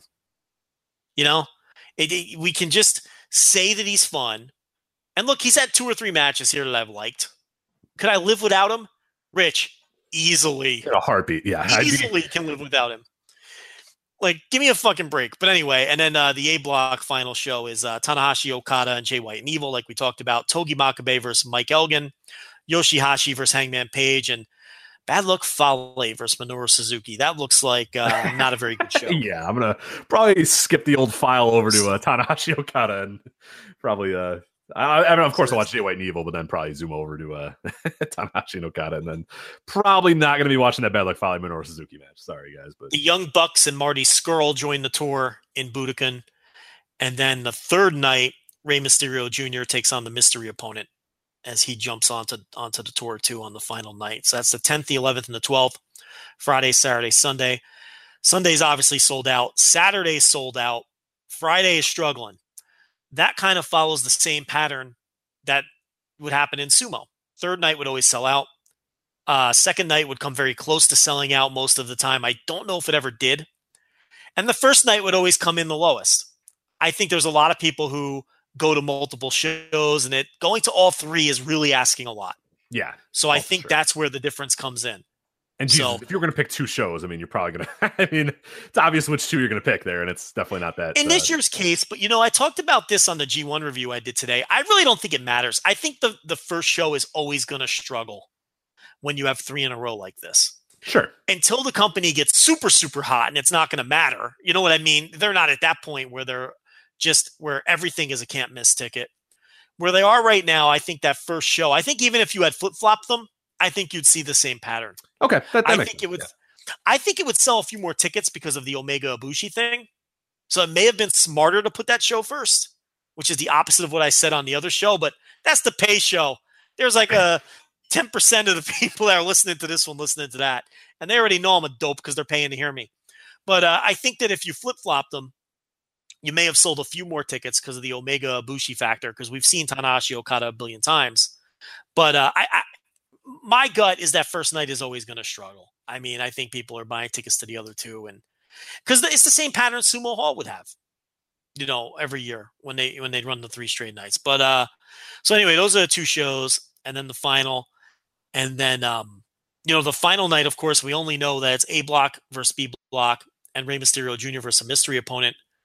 I think there's a good chance or at least a chance because it's going to happen at some point do you think they'll do the Guerrillas of Destiny versus Young Bucks title match on that show or do you think they'll wait I think they're going to wait on that one. I think that comes in a little bit. I think they're build. it's coming it has to be coming Oh, it's coming for sure. I mean, yeah, after after the show this morning, that it's coming soon. I, I don't know if I don't think it's gonna be this show, but I think it's it's it's it's certainly coming soon. Um, I think it'd be a little too early to do. I mean, I don't know. I guess if both those guys are eliminated, you could do it, and it's it's hot right now. But I think that's one that they probably build towards um, a little bit later. I mean, that that could be like a big time. I mean, for better for worse, could be a big time match on just some random fall show. You know what I mean? Like a destruction Could be a semi-main like event on one Right. of the uh, destructions or something. Now, do you do you think, uh, you know, the way I see it after the angle in Long Beach, or, or wherever that show was, San Francisco, the angle in San Francisco, and you know what happened on today's show, it seemed to me like we're going to get a Tama Tonga Kenny Omega match. Some people disagree. Some people agree. Where do you stand on that? It seems to me they're building. I think probably on one of the USA, maybe the next Long Beach show or something. Right, I think they're going to. I don't think they should really because I don't think Tama Tonga has done anything to earn, you know, i- in sort of a kayfabe standpoint. I don't think he's done anything to earn a title uh, shot. But it's going to be something where Kenny Omega is going to say, "Hey, look, you know, we we have to, you know, we have to fight." It's more of a rivalry fight than a title fight. So I don't know. Maybe they even kayfabe it and not have it for the title. They just have it be a, a grudge match or whatever. But I think it's happening no matter what. I mean, it's definitely happening pretty soon, and hopefully, Yeah, I uh, think they're having a match. I Yeah. I, I, I agree. Now, I mean, that can't it can't be all that it was. I mean, after especially if you if, if you watch this morning show, which we'll talk about here in a sec. I mean, there, that was boiling over at that point. Like, there's no way they just end the G1 and that doesn't happen. You know, like or they do the tag match and it's just over. There's no way. I mean, this was boiling and it, it is a big deal. So it's it's certainly going to be something. Especially, yeah, you mentioned San Francisco was such a big moment and such a big angle as well. It's it, it's certainly happening. One of those. I think Ishii's getting the title shot, and I don't think Yano is getting one. I've seen people no, say God, no, no. you can't do a Yano title match. I mean, that's you just can't do it. I know we beat him up a lot, but you cannot do a Yano title No. match. You can't. Um, so yeah, and then a lot of you know, obviously, if Ibushi is playing the role of spoiler, if Naito beats Zack Sabre Jr. and then Ibushi with nothing to play for beats Omega to spoil him and push Naito to the final, you know, I think Ibushi Omega would be a perfect King of Pro Wrestling main event. Um, if they come back real, you know, do, do you think that's a good idea to come back with that match in November or whatever? Yeah, I mean, it seems a little early, but with that, I mean, they, we we've we knew even last year when they were rumbling about it at, at Wrestle Kingdom that those guys want to be on. If they're going to have a, a big time main event match, they're going to be the two dudes. It's going to be a big moment. It's going to be the main event of some show. I guess King of Pro Wrestling would be a good opportunity for it. It just seems too early, but I guess it's November. That's plenty of time to do it. I, I don't know. I that seems to me like such a big, big, you know, fun story that you'd want to kind of build it up even a little bit more than that. But you might not want to waste too much time on it, depending on you know Kenny's contract status. And I'm not saying he's definitely going to WWE, but you know that that you know just in case if you wanted to do it, you know, strike while the iron's hot and do it now. And Kota Ibushi's Kotabushi. You never know. Like one day, what he gets a bug up his ass and decides he's going to go do something else. Like so, you don't want to wait too long on that. Whereas some guys, I think you have the patience for, like a Naito, you can let the story kind of play out a little bit with him. Ibushi and Omega, you, I don't know that you necessarily can. I don't know if you have the luxury of waiting all that long. So so maybe King of Wrestling is a good opportunity. It seems too early, but it seems like about time for, for that to happen. And and I'm very interested in that scenario too. We, we talked a little bit about the A block and Okada, you know, being in, in his weird position. I love the idea of Ibushi having to play spoiler as well, of, of him saying, you know, or it, I don't know if it's Kenny Omega saying, "Hey, lay down," you know, "Hey, let, let- you know, let me beat you," and Ibushi saying, "No, no, no, like I fight too much." But there there was always those rumblings of Kota with LIJ. Like I'm not, I don't think he's going to actually join the unit or whatnot. But there was those about what was it a few months ago where he was doing like weird stuff where he was kind of saying, you know, eh, he was he was doing tranquilo stuff in his tweets and it was kind of saying you know alluding to a little bit of of LIJ stuff. And I don't know if that was just a Bushi kind of fucking around on his own or if there was some you know uh, point to it. But yeah, that'd be kind of cool too to see some weird thing where Kenny has to wonder if if he's sort of towing that line or whatnot. So I think there's a lot of stuff you can do with that as the spoiler role, uh, getting Naito into the finals. But uh, yeah, I don't know. It, it'll be really interesting to see. King of Wrestling seems soon, but it probably isn't when you really look at it. When you look at their calendar, it's, it, it probably is not. Rich, who's the Intercontinental Champion? Oh boy, why, why am I blanking on that? I don't. No, know. no, no. I, did- I knew you were going to blank on it. There's a I don't I'm know. asking. I don't know. It's Chris Jericho. Oh, that's right. Chris And Jericho. I should have known that. That's really bad that I didn't know that. I think that a lot of people, when I asked you that, were probably like, "Who the fuck is the Intercontinental Champion?" and it's like you forget that he won that thing Yeah. and that he's still bringing it on his fucking boat and doing whatever the fuck. And you know you got to work him in on one of these big shows too. So I I you know it's people kind of it's easy to forget. Case in point that this man is the Intercontinental Champion, but Chris Jericho's still in the mix. You know, and there's always a possibility. I don't know. Hey, what's he doing on Saturday? Does he show up in Budokan Hall? And fucking start his next feud That's true. Let me see No. the Fozzy tour schedule. Let's see what we're doing here with with all eyes on the company. He tends to show up at these big shows and and and uh, cause some dust ups. So you know, and he is the Intercontinental Champion. Uh, it's gonna be a little, little tricky here. Uh, yeah, he's in Belgium, so I, don't, I think I'm gonna be tricky for him. What about on the video screen? I guess you're right. Yeah, he could show up on the video screen for sure. But yeah, he's in uh, he's in Belgium right now. So that's uh, and then he's going to England on the uh the next day. So yeah, it'd be a little, little tricky for him to do a layover in uh, Japan. But yeah, he could be on the video screen for sure. Yeah, so those are the three shows coming up. Let's talk about what happened. The show today, and we are recording on Wednesday. We're talking about night 16. I called this on the G1 review maybe the best top to bottom night of the entire tour, even though it didn't have. That was gonna be my hottest take. I love this Well, show. The show was awesome. Well, here's the thing people have heard me talk about it. So the floor is yours. Talk about this show. Yeah, I think, and and I shouldn't have maybe liked the show as much because it was a lot of like interference. It was a lot of angle stuff, like, but it was done perfectly. Like, it, this is what I've been wanting for almost this entire tour. So, uh, an angle that really feels like it's meaningful. I felt like during a lot of the the the, the, the middle times, and we and we mentioned it last week of why they're doing it. But you're the tenth time you see Tama Tonga and Tanga Loa run in or whatever, you're like, okay, whatever. But that's not for us. That's for the live audience to kind of build them up to this that that you know that moment or whatever. And this felt like that moment. This felt like the payoff for all that we've seen because uh, for people that didn't see this, there was kind of a Paul Heyman esque thing. We had a, a match bleed into another match here with Tama Tonga defeating Kota Ibushi during with nefarious means. He came out from the crowd and beat him up, and they had a bunch of interference and stuff. But it was done really well. It was Kota Ibushi fighting these guys off, the crowd knowing that these dudes were trying to fuck around with him, and Kota being like kind of the valiant guy, but then just finally getting chopped down by by the numbers. And I thought that was it was done well. It was like the first time that all this interference stuff I didn't groan because I thought Kota Ibushi fought him off pretty well, and I thought it was just done perfectly. So you have Kota Ibushi laid out. Uh, Tama Tonga's beating him up. Kenny Omega comes out.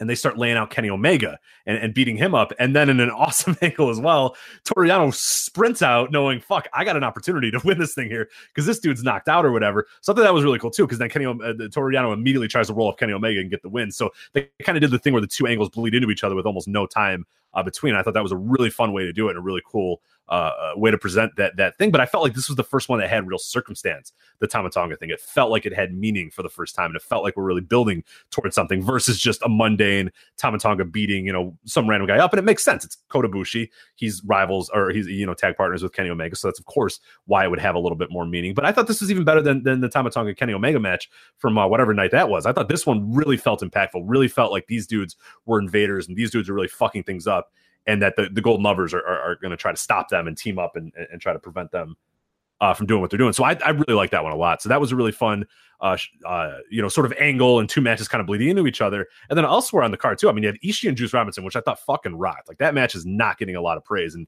and maybe it is. I don't, I don't know. I haven't seen a lot of circles, but I thought that match was awesome. And it's like I, I'm- I'm teetering between Ibushi and Ishii as my MVP, and I think I might have to give it to Ishii because like this this match in, in particular, it's just like, dude, he's just in there. A random match with Juice Robinson. Neither man is is in in block play anymore. Neither man's going to win this tournament. Neither man has any stakes. But they just go out there and try to kill themselves. You know, Tomohiro Ishii does everything he can to and entertain and have a great match and win the match and stuff. So it's just awesome to see that.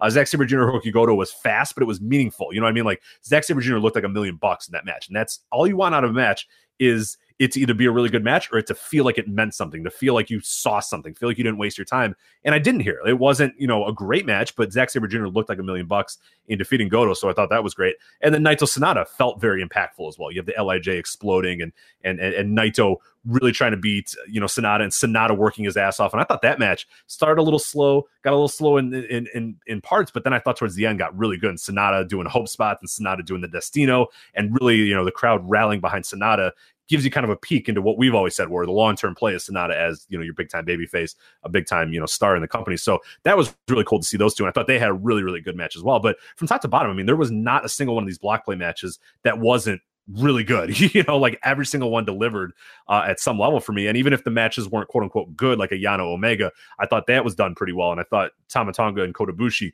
was a good match with good angles involved in it too. So I thought from top to bottom. Uh, really good show, probably the best because I, I I've been skipping or I wish I would have skipped uh, matches on other shows. This one I'm glad I watched it top to bottom. Everything delivered. Yeah, the Heyman special was great. I mean, I know you alluded to it, and I knew we would have the same train of thought there. But the Heyman special that led from what was I thought the best Tama Tonga match by far in the tournament with That's Ibushi. what's so disappointing about Tama Tonga is he can go and you know he can. You know that's the part. It's like, dude, you you you could be good. Like you can do all the bullshit in this match. He did all the bullshit, but in between the bullshit, go out there and work your ass off. Do some good stuff. Do some stuff. And this was it. I felt like he wanted to win this match, whereas other matches I didn't feel like he wanted to win. He just wanted. to and it, it wasn't just a, a, a cheap DQ finish for this match. Um, you had the Omega run in, which blew the roof off the place. It was a great match before the shenanigans started, and then you got an actual finish. I went four and a quarter on it. I thought it was uh, pretty great. The whole thing, all things considered, the balcony dive, everything else. Then it bleeds right into the balcony dive. I love. I, I, I love him high fiving a guy and then flipping. Like Kota Ibushi Yeah. is the best. Like what an idiot. Like why would you do that? Like focus on flipping off the barricade first. You know, focus on the moonsault that you're about to do. But you know, high five, slap some hands as he's on his way out, and then does you know does a Well, moonsault. think about the balcony dive. Now, I, I, it's like the balcony dive. When you really think about it, is really fucking stupid because Tama Tonga just has to stand there for an eternity Right, with the yeah. young lions, and while Kota Ibushi is running upstairs or going up elevators or doing whatever the fuck, then he gets up there and he's posturing and he does this moonsault. But sometimes, Rich, sometimes you just want to see cool shit. right, and you want to suspend disbelief. and it doesn't fucking matter how stupid it is. And this was one of those situations where it just works. There's times where we all put on our critic hat and go, well, the psychology of this move didn't really matter. And then there's times where you just want to see cool shit. And there's nothing wrong with that. And this is one of those scenarios where it's just a, he dives off these fucking balconies. If you can't get into that and enjoy that, I, I don't know anymore. I don't know. You know, so I thought that was great. It bled right in. They did the Heyman special. It bled in. Kenny took the beat down. So Yano tried to blitz him. So that all worked. And, you know, Kenny has the built in excuse that he was weakened from saving his pal, you know, uh, to the losing to Yano, which we all expected would happen because otherwise it would have eliminated Naito even before he wrestled Sanada. And then, oh, by the way, Naito and Sanada go out there and have a killer main event. Yeah. So, and the two matches you talked about that opened, I thought were awesome fucking matches. Where again, by the way, the two champions lost and they're guaranteed both to have losing records. How about that? Yeah, two title holders guaranteed to have losing records. Man, the, the, the Goto one caught me by surprise. The Juice one, I think, was it made sense because they did the thing with the, with his hand. hand and whatnot. So you can you can uh, you get the idea that okay, well, he lost because his hand. He's a little Goto just fucking lost. You know what I mean? And that was like Yeah. people gave me so much shit, and rightfully so. I gave myself shit when I did my pick 'em, and I had Goto with like four points. People were like, oh, no, he's a champion. I was like, you're right. He's probably gonna have more than that, and then he fucking doesn't. Goto's just Tough a loser, block. Poor Goto, man. And, and Goto and Juice will face each other. And remember, they have history. Yeah, right. Goto's the guy who helped elevate Juice with those progressively uh progressive you know matches where Juice would come closer and closer to beating them. So that's going to be a great match the final night. But both are guaranteed a losing record. And this see Ishii beating Juice. I mean, it continues to tell me Ishii's getting a title shot. He didn't need to win that. You know what I mean? Well, why would Ishii need to win that match? You know, I think they want to keep Ishii strong. So, um, you know, we'll see if he beats Sanada on the final night. I think that's an interesting match with an interesting outcome. Usually they don't really give a shit how many points Ishii scores. That, you know, he's winning matches that he doesn't need to win after beating Kenny. So, Yeah. Um, so anyway, yeah, I thought this was the, the the the most entertaining night start to finish, even though it didn't have a match that I would call like a classic match or one of the best matches of the tournament or anything like that. Just a hell of a show to watch. So uh, earlier in the week, of course, we have to talk about Ishii versus Omega. Um, you know, I gave it five stars. A lot of people gave it five stars. To me, it was one of those no-brainer five-star matches. I finished watching the match and I'm just like, that's a fucking that's a five-star match. What did you think of it? Because I haven't heard you talk about it. I'm a little under uh, on the five star. I, I really did enjoy it. I'm probably four and three quarter. It's not a five star fear thing. I just I don't So know that hate I, it. I hate it. The match fucking sucked, and there's a lot of issues and a lot of the leapfrog. Uh, Kenny's shoulders being up at the end just absolutely killed the match for me. So I just I, I buried it. Uh, you know, somewhere between a dud and four and three quarters, somewhere in there. I haven't quite figured out Yeah. exactly where yet, but no, I mean it was it was fantastic. It was really good. Not my favorite match of the tournament. I think that's still Ibushi and Ishii, but man, this match is is, is right up there, and I, I'm using four and a quarter pretty you know that that's a very very good match. You know, if people don't get your sarcasm, I, that means I don't hate it. I really do like it. I just think maybe a step below some of the stuff that I've seen uh, so far, and maybe a step below uh, the Ibushi Ishii, which I thought was an easy five star for me. So just slightly under that, but man, those dudes went out there and killed it, and, and I had no doubt. I mean, those guys always deliver uh, in big spots, but yeah, it was it was a spectacular match with a few like really minor minor issues, but those things don't really matter. I just don't think it reached the it didn't elevate to the level that I quite wanted it to, which is kind of nuts considering what they what they did on it. But no, I mean, still a fantastic match. Definitely one of the better better matches of the tournament, and will will undoubtedly be in my top five once once it's all done. if you want to nitpick it, there's two spots to nitpick. And I reviewed this match with John Carroll because uh, they came on that review with me on the uh, subscription side. So if you want to hear detail, go listen to that. But there's two things if you really wanted to nitpick. Number one, there was a power bomb spot early in the match where Ishii had Omega up in a power bomb position. They tumbled into the ropes and Ishii kind of lost them a little. But the reason I didn't mind that was because Omega escaped anyway. Do, do you understand what I'm saying? Yeah, if, yeah. If Ishii, if they would have regained their balance, and if Omega would have propped himself back on Ishii's shoulders, and they would have went through with the power bomb, then it's like a, a little bit of a suspension dis, uh, a suspension breaker there because you have a guy helping the other guy hurt him. But because the idea was that Omega was going to escape anyway, and he did, it kind of worked because it just looked like Omega caused him to lose his balance and then slipped off. Anyway, that was the first minor gripe if you really want to nitpick. But for me, for my thing is when you have minor botches like that, if they end up playing into the story you're telling anyway with the spot, I don't mind them. You know, and the idea was Omega was going to escape that move anyway. So right, I didn't, I didn't, I didn't hate that one as much. I saw some people, uh, but I said those two dudes are really good at making it seem like that was just as natural as can be, and and that and they and they made it feel very very natural and very normal. So yeah, I didn't that one didn't bother me all that much. And the other one, of course, was Omega's shoulder was up at the end. Oh, you, I thought you were going to say the leapfrog at the beginning of the match. That was one too. That like they both kind of froze. I think I forgot who. I think Omega was trying to jump over Ishii or or vice versa, and they just like kind of almost did contact with each other, and then looked at each other real quickly, and we're like, ah, okay, and they got it right back. Like it didn't matter. It was like ten seconds, but it was like one of those weird things where you're just like, oh no, like come on.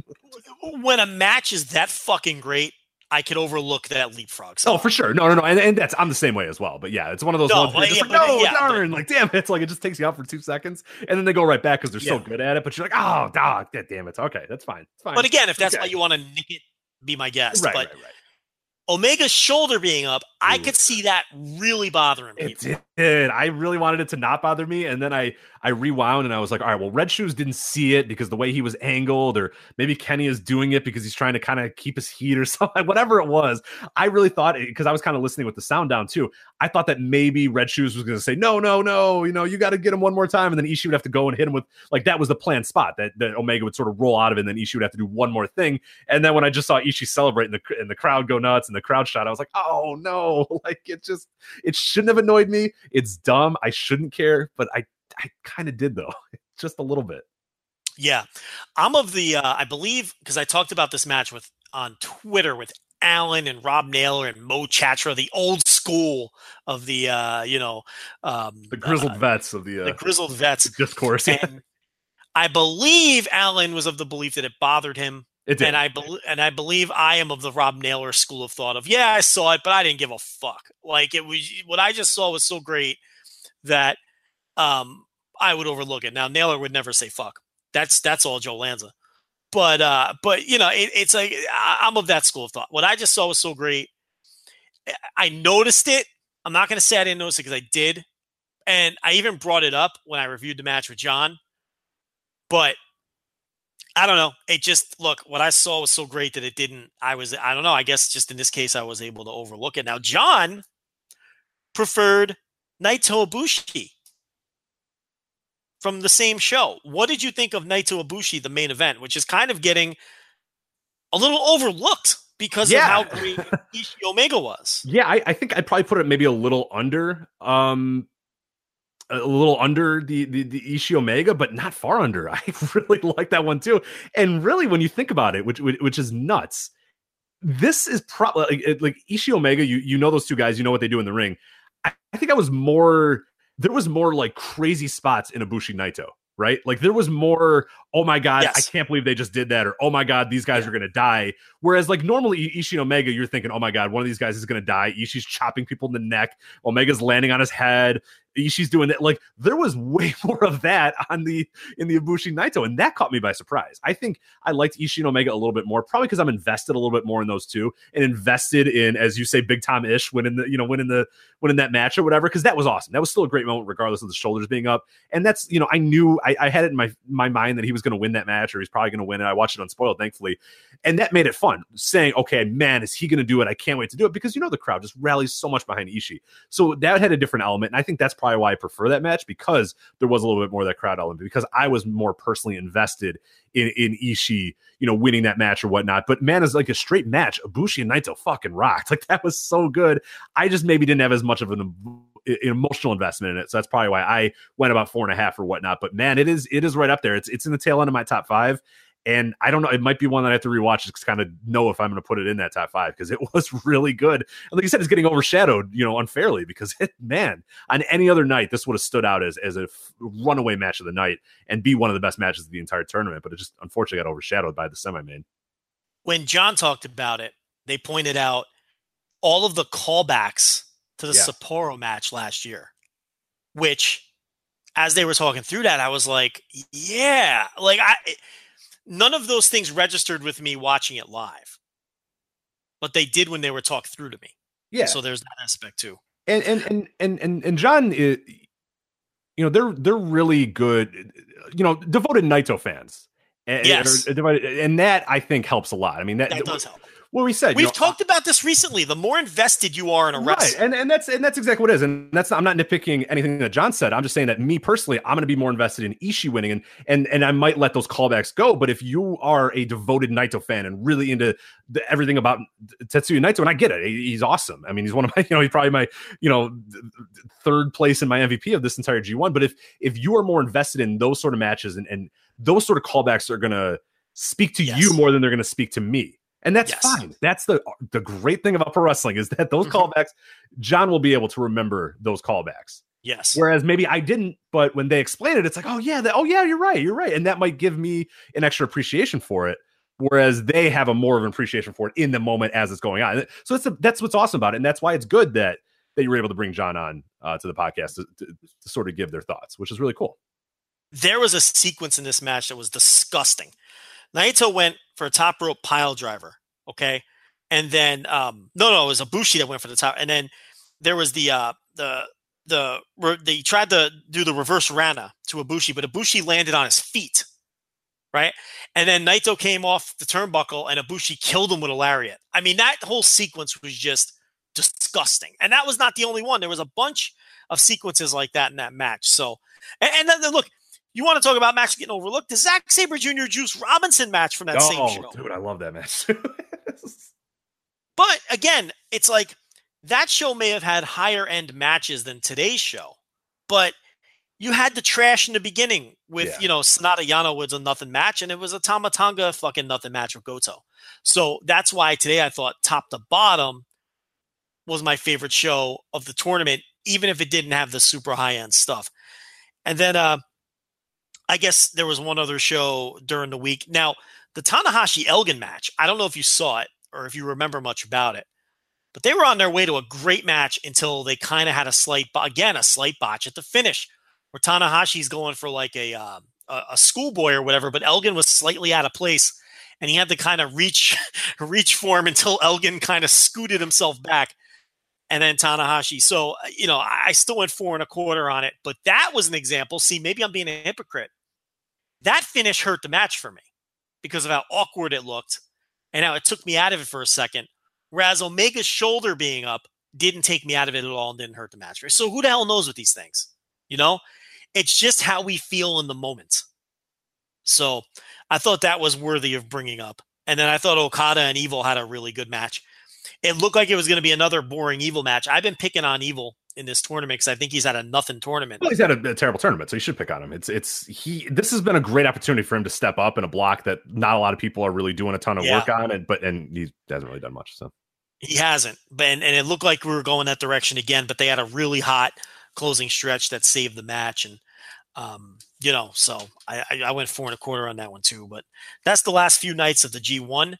Uh, we've got you all set up for the final three nights. If you're having trouble understanding who's going to advance, I don't know what to tell you. You're just really bad at math because these are really pretty simple. um, you know, you, I think you we did. I think we did a good job of laying it out. So uh, yeah, I, I Yes. think as as good of uh, opportunities we're going to lay out. But Joe, prediction time now. Gun to your head. Who, who do you have Ah, coming out of A block? Who do you have out of the B block? But I think what's what's fun about this, and this is why I don't really want to give a prediction, is that I really have no feel for it. There is you I can don't either. convince me, and this is how it was last week too. And that's a that's a testament to this is that you can convince me of all three guys on each side, and I will believe you. And, and I'll say, oh, you know what? You're right. Jay White is definitely like just a little bit earlier when I was mentioning it. I, I was convinced in my head, you know, that's what they're going to do, the Jay White scenario. But you could just as easily convince me Okada, and you could just as easily convince me Hiroshi Tanahashi. Like you can convince me of every single one of these six guys, and I think that's what's awesome about it. And like that's, I was jokingly asking for your prediction because I don't know, we don't know. Like we could we could say whoever, but who gives a shit? Like it's not going to matter. It's what they're going to you know end up doing. Like you and I have no insights, no idea, and there's not really any one story or one obvious path that they're going to go on where we could say, ah, you know, right here, right now, because we're smarter than you. Well, I'm going to say Jay White and Naito. Like, I don't know. It could be Ibushi and Jay White. It could be Ibushi and Tan. I, I have no read on it, and that's great. I don't want to read on it. I want to go into these shows going, I have no idea. Wow me. Let, let, let's see what happens. And that's really cool. I agree. Um, I'll give you the one I want. I want Kota Ibushi versus Hiroshi Tanahashi. Do I think I'm getting that? No. I think we're getting Naito Jay White. How about that? Okay. Yeah. That, I mean, that, that makes the, I'm kind of convincing myself a little bit more of the Jay White one just because I think that's a really good story to tell.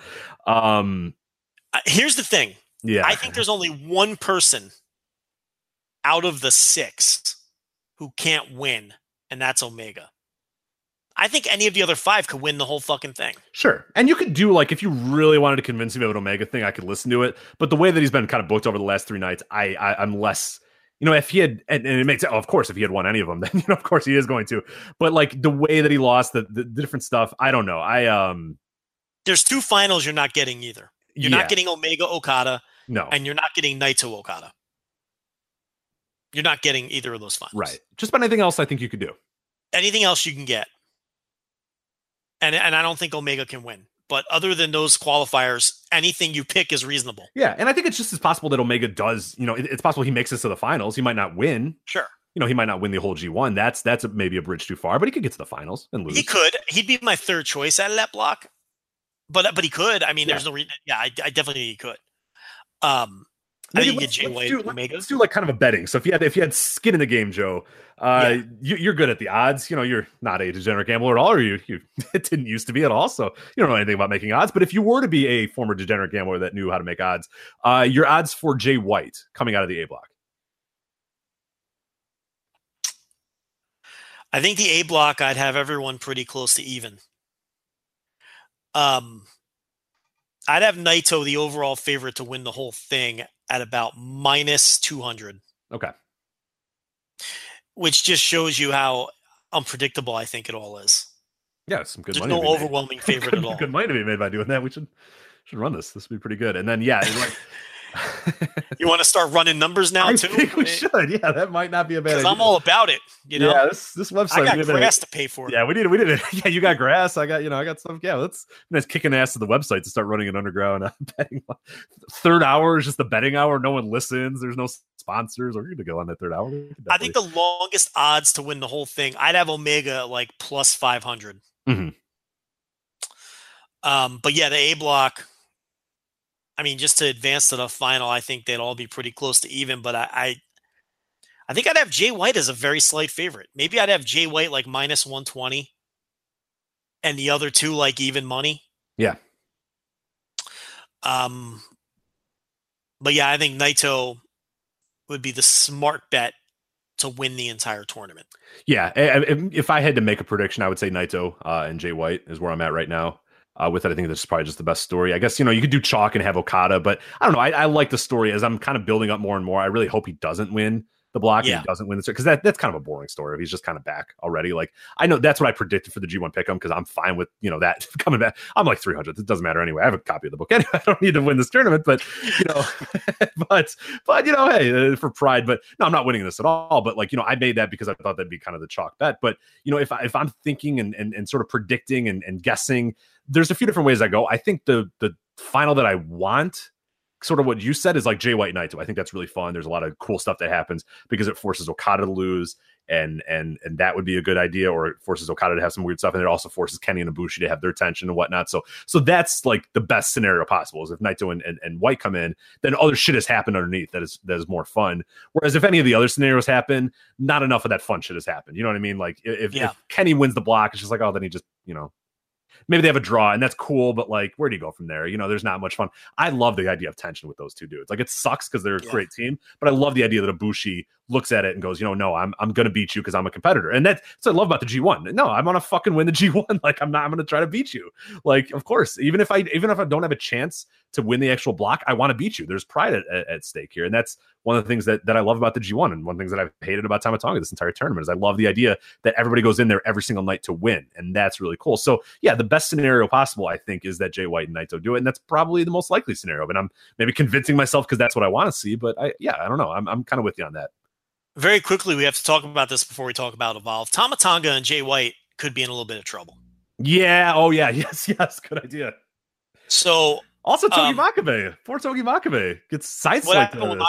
Makabe? I missed that. They uh they they're banning uh English uh, swear, uh, swear words in New Japan. Oh, okay, okay. On the heels of Tama Tonga. Yes, yes. So they've said all English language you can't cover up, you know, what you're doing by swearing in English, which poor Togi Makabe is, you know, 10 years deep doing, you know. yeah. he's- he's- Well, I mean, it's become here. a concern. Tama Tonga, they're not happy with a lot of things that have been going on with Tama Tonga. The video where he littered in jest, because clearly he was in character when he littered in that video. Yeah. But littering is a very big deal in Japan, supposedly. And uh, it was an embarrassment for the company.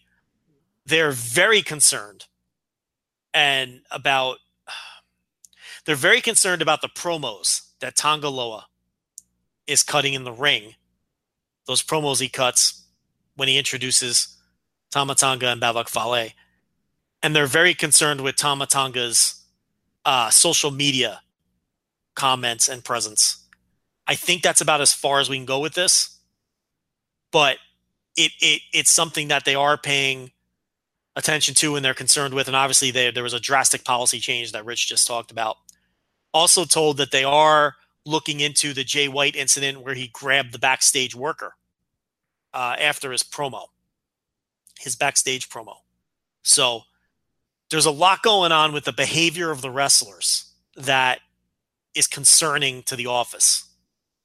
So that's something worth keeping an eye on. And I didn't even see the bit where they where they banned the English profanity. Let me, let me make sure that is a, a thing. I thought I read that earlier. Maybe it was just in my head that I came up with it, but I thought I saw that from somewhere. Let me let me uh, let me make sure I can uh, confirm that. I think it was uh, one of the old scoop sites, but I think they got it from someone else. Let, let me confirm that before. But uh, yeah, no, it's it's definitely been uh, and and we've gotten the reports that we've gotten have been from numerous people and also people that no reason to believe that they're you know playing up a, a gimmick or whatnot. You know what I mean? Like there's inside no reason the to believe- company. yeah, inside the inside the company. company that are being told to do stuff to kind of expedite or help out the situation going on. So yeah, it's not you know it's it's it's it's obviously not something that is just being um you know it's just being done for an angle or whatnot. It's it's it's a serious thing that's that's happening there, and and it makes sense if you're going to continue to grow in English language. Like guys have been able to get away with just sort of saying shit in English and and doing stuff, but now if everything is going to be on YouTube, if everything's going to be consumed by English level fans, then you have to remember that there are people watching this that you know you know, fuck this guy. You can't, you know, saying shit like that just on a normal promo or, you know, this fucking guy or, you know,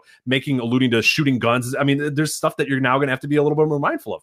And Harold Meij or whatever is looking at global expansion. This is, that's his job. That's the reason you hire, uh, you know, a Harold Meij to become the president. So when he looks at this and, and sees all that's going on, like it's not just Japan anymore. You can't get away with, with covering stuff up by, by doing it in English and having people sort of laugh because they're, they're, you know, either they know what you're saying and they think it, but yeah, it, it, it- if you're trying to get global expansion, you're trying to get into new audiences and stuff this sort of stuff is, is just not going to be able to, uh, to happen. So here, here's the this is from SC Scoops. They got it from a press release.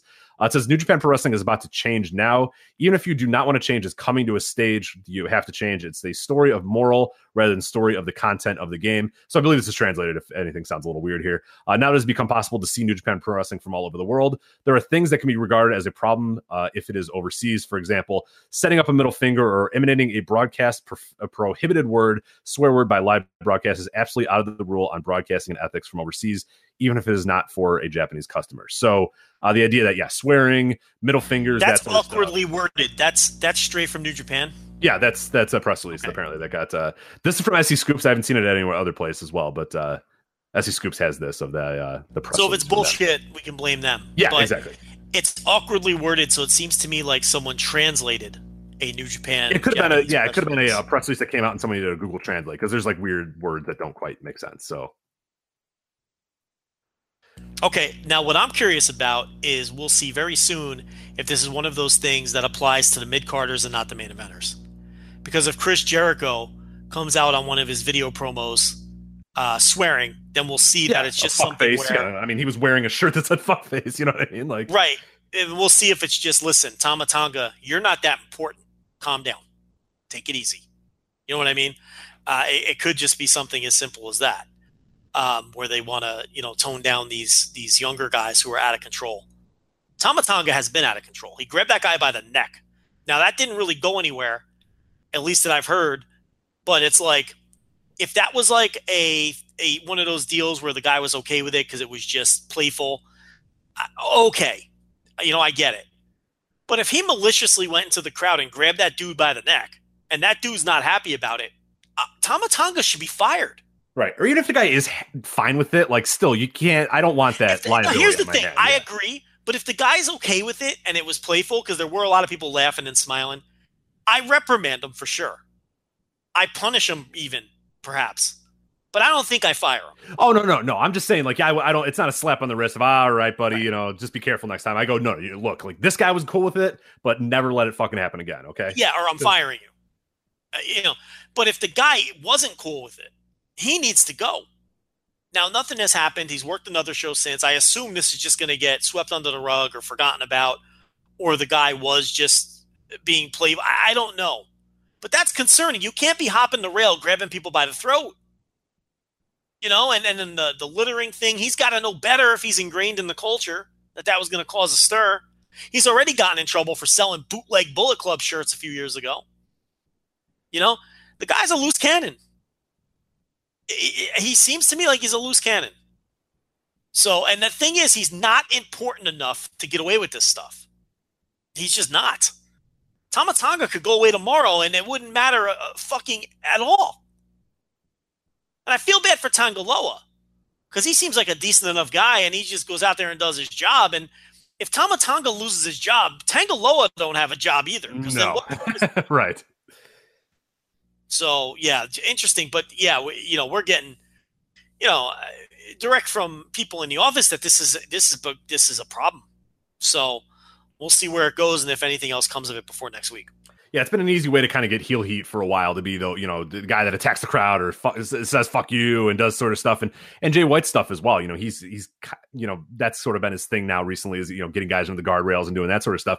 That's also you know you- you're opening your, yourself up to a lot of issues if you keep doing that and stuff. Like just if you yeah, it's playful or whatever to throw people in the guardrails, but man, if that guardrail flies back and hits somebody in the head and they get like Harold Meij doesn't want that shit, and I don't blame him. You know what I mean? Like we're trying to expand this thing, we're trying to grow this thing, and he's got to come at it from the standpoint of a CEO, and he's he's a corporate CEO guy. You know what I mean? Like, so he looks at this and he looks at liabilities and stuff. And and yeah, it sucks because some of the edge might be taken off or some things that you you maybe enjoyed might be, you know, sort of toned down a little bit or taken away. But he's looking at the big picture here and going, look, if we want to become the company that I want us to become, that everybody wants us to become, some of this stuff that that was playful or whatever, you know, let's let's nip it in the bud now be, before it becomes a bigger issue, before we get some issue. And like, yeah, you said the, the guy like choking, like that could be that's that could be just a little issue that everybody laughs off or whatever, or it could be a gigantic thing. Like, you know, wrestler attacks fan could be a big fucking deal, and you don't want that. So, or you know, wrestler injures fan or whatever by Jay White throwing someone in a guardrail. So it's just uh, being mindful of that sort of stuff and and being aware of of what you say and what you do, and and and and that yeah, for for better or for worse, that's what Harold Meij is going to do, and that's what he was brought in to do as well. So. All right, so let's transition to Evolve. Yes. Then, let's uh, this going. wrap This might be a this sh- baby up might be a short show. You've had a lot of audio, so we might not go the whole three here. But uh, yeah, so I watched uh, a little bit of sampling of the Evolve shows from this last week in Evolve 108 and 109. I did not watch the entire shows. I saw the big matches, so I can kind of tell you stuff that happened and stuff that you should watch. Uh, I'll tell you right now, 108. Um, good little show. There was a lot of stuff to enjoy in, in 108. I thought the Darby Allin Austin Theory match was pretty good. Uh, AR Fox Joey Janela was pretty solid.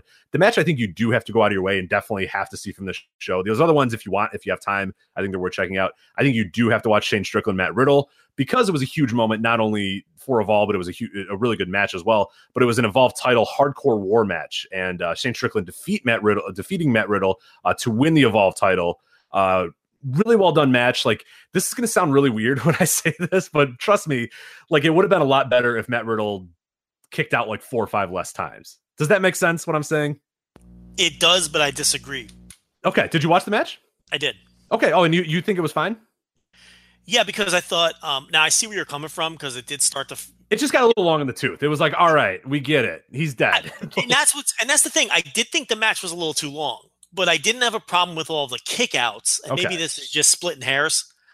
Um, I didn't have a problem with all the kickouts because I think the story you're telling is Matt Riddle, arguably the greatest champion in Evolve history. He's in this blood feud with Shane Strickland. Strickland had to kill him to beat him and take his title. And I really don't have a problem with that. I like that. Um, so from that perspective, I didn't mind all the all the kickouts. I thought they were well done. But yes, I did think the match was probably it, you could argue it was 10 minutes too long. Yeah, I it felt know like how- it should be was over, it? and then it kept going. I, I I don't have the time in front of me, but yeah, it felt like to me at least five ten minutes of just like, all right, like, and I Yeah. came in pretty unspoiled, and I was like, all right, I know Shane's winning this match, let's go. Like, I get it. I he's beating up Riddle and he's doing the stuff, but after like the fifth foot stomp off the top, it's like, all right, we get it, man. Just like let's go home here, let's get it. So, but it's still, I thought it was a really fantastic match, and I think more than the match itself.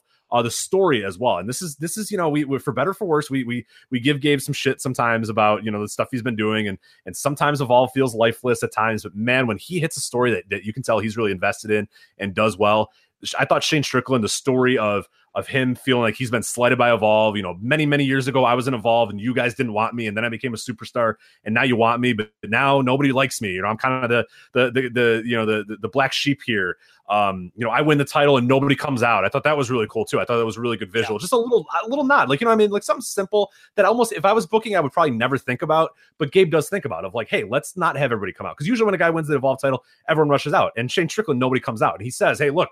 I thought everybody comes out. What you don't come out for me? What what what is it? Is it something against me? Is it you know? Is it because I'm a superstar around the world and you guys didn't want me? Like what is the reason? Like so, I love that. I thought he cut a gr- great promo as he's walking in the back. Some guys start filing out and he kind of one by one puts them all down or whatnot and sort of says, "Hey, look, I'm the king shit of this evolve thing right now. Now you all have to bow down to me and watch out for me." I thought that was really well done. I thought it was a good way to sort of. He comes from the Heyman's book. We know we know that Gabe comes from the Heyman style, and I thought this was great too. Riddle loses the title and immediately five minutes later, you don't even remember that Matt Riddle ever wrestled for Evolve. You know, like you don't even, he is a non factor completely in Evolve. Like, yeah, he had his little moment, he had his little send off, and then it's all about Shane Strickland. It's all about what's next. It's, all about the next guys, the next challengers, and whatnot. And that is a perfect sort of Paul Heyman thing. Raven would lose, Raven rolls out of the ring, and then you forget that Raven fucking exist five minutes later. And that's the best way to do it. You know, these guys, they a proper send off, a good moment for Riddle to kind of survive, as you said, but then it's all right, on to the next one. Thank you, Riddle, for your service on to the next guy. There's not any pomp and circumstance and fireworks and everybody bowing down before him. It's on to the next story. What's our next thing? And I, I love that about Gabe, and I love that about Paul Heyman when he did it as well. Yeah, yeah. And and the thing about Shane Strickland is I had questions of whether he could be an ace when I first started watching the MLW TV show, and he slowly won me over. So I have no concerns here that he's going to do a great job as the top guy in Evolve, the top guy in the WWN universe, so to speak. And his performance in this match really just confirmed that and solidified it for me. He's a guy who I was never really in love with as an indie guy, but I think he's really coming to his own in about the over the last year. So I think the Shane Strickland era in Evolve um, has potential to be a good one. I see AR Fox rising back up. Um, you know, AR Fox's uh, students are just out of their fucking minds. I could see some stars uh, emerging out of there. they definitely look like they got trained by AR Fox because they have no regard for their bodies. Which I would just Yeah. love to see the training school where he's like, "Yeah, if you want to, you know, take a bump to the outside, just lay it on your fucking neck. Who cares? You know what I mean? Like, like you can tell There's- they learned from AR Fox because like one of these dudes, I forget if it was uh this or I no, it was during the Janela thing. I, I forgot which one it was. Took a bump to the outside, just like the. It looked like you know he looked like he killed himself just doing like a, a bump off the top rope or you know just falling over the ropes. And I was like, "Yep, AR Fox student." Like you know because AR Fox probably just like ah whatever man, who cares? Just do it. Who cares? Like, just, you know. The Skulk is super fun, and there's going to be some stars coming out of that. yeah, mhm. So the thing about Evolve is they're in that period of transition again. Zach's gone. Riddle's going to be gone. Uh, we've seen, you know, obviously Shane Strickland's getting the big push. AR Fox and and his boys are moving up.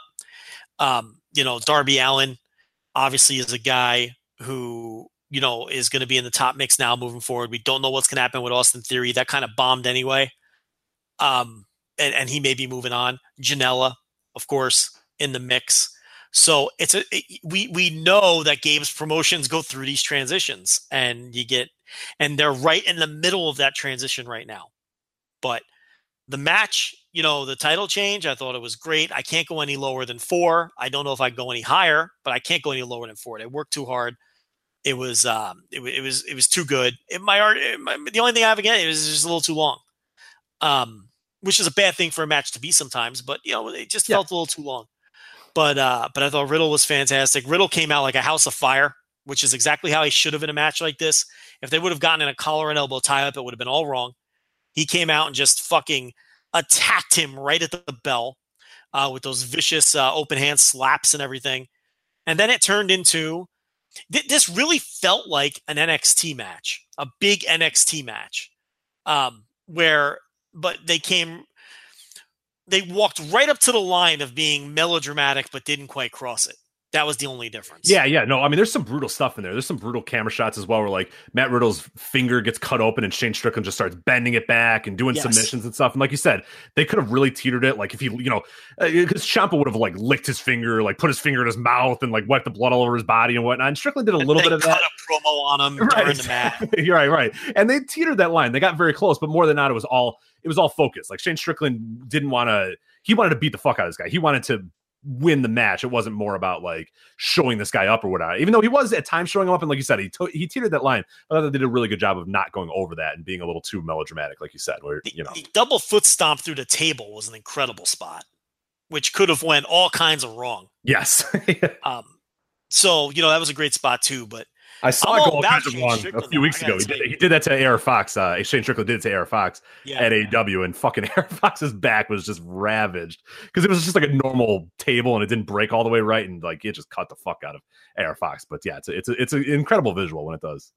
When it does So work. I saw nothing on 109. Did you see anything off of 109? Uh, I did. I saw the 109. I watched the final two matches. I saw Riddle versus Austin Theory. I thought it was kind of interesting that Riddle won uh, that match. Yeah. I was kind of surprised by that, but I guess it tells you maybe where Theory is in the hierarchy uh, of Evolve right and now. plus Riddle's working the next set of shows. So Right. So he's not gone yet. on.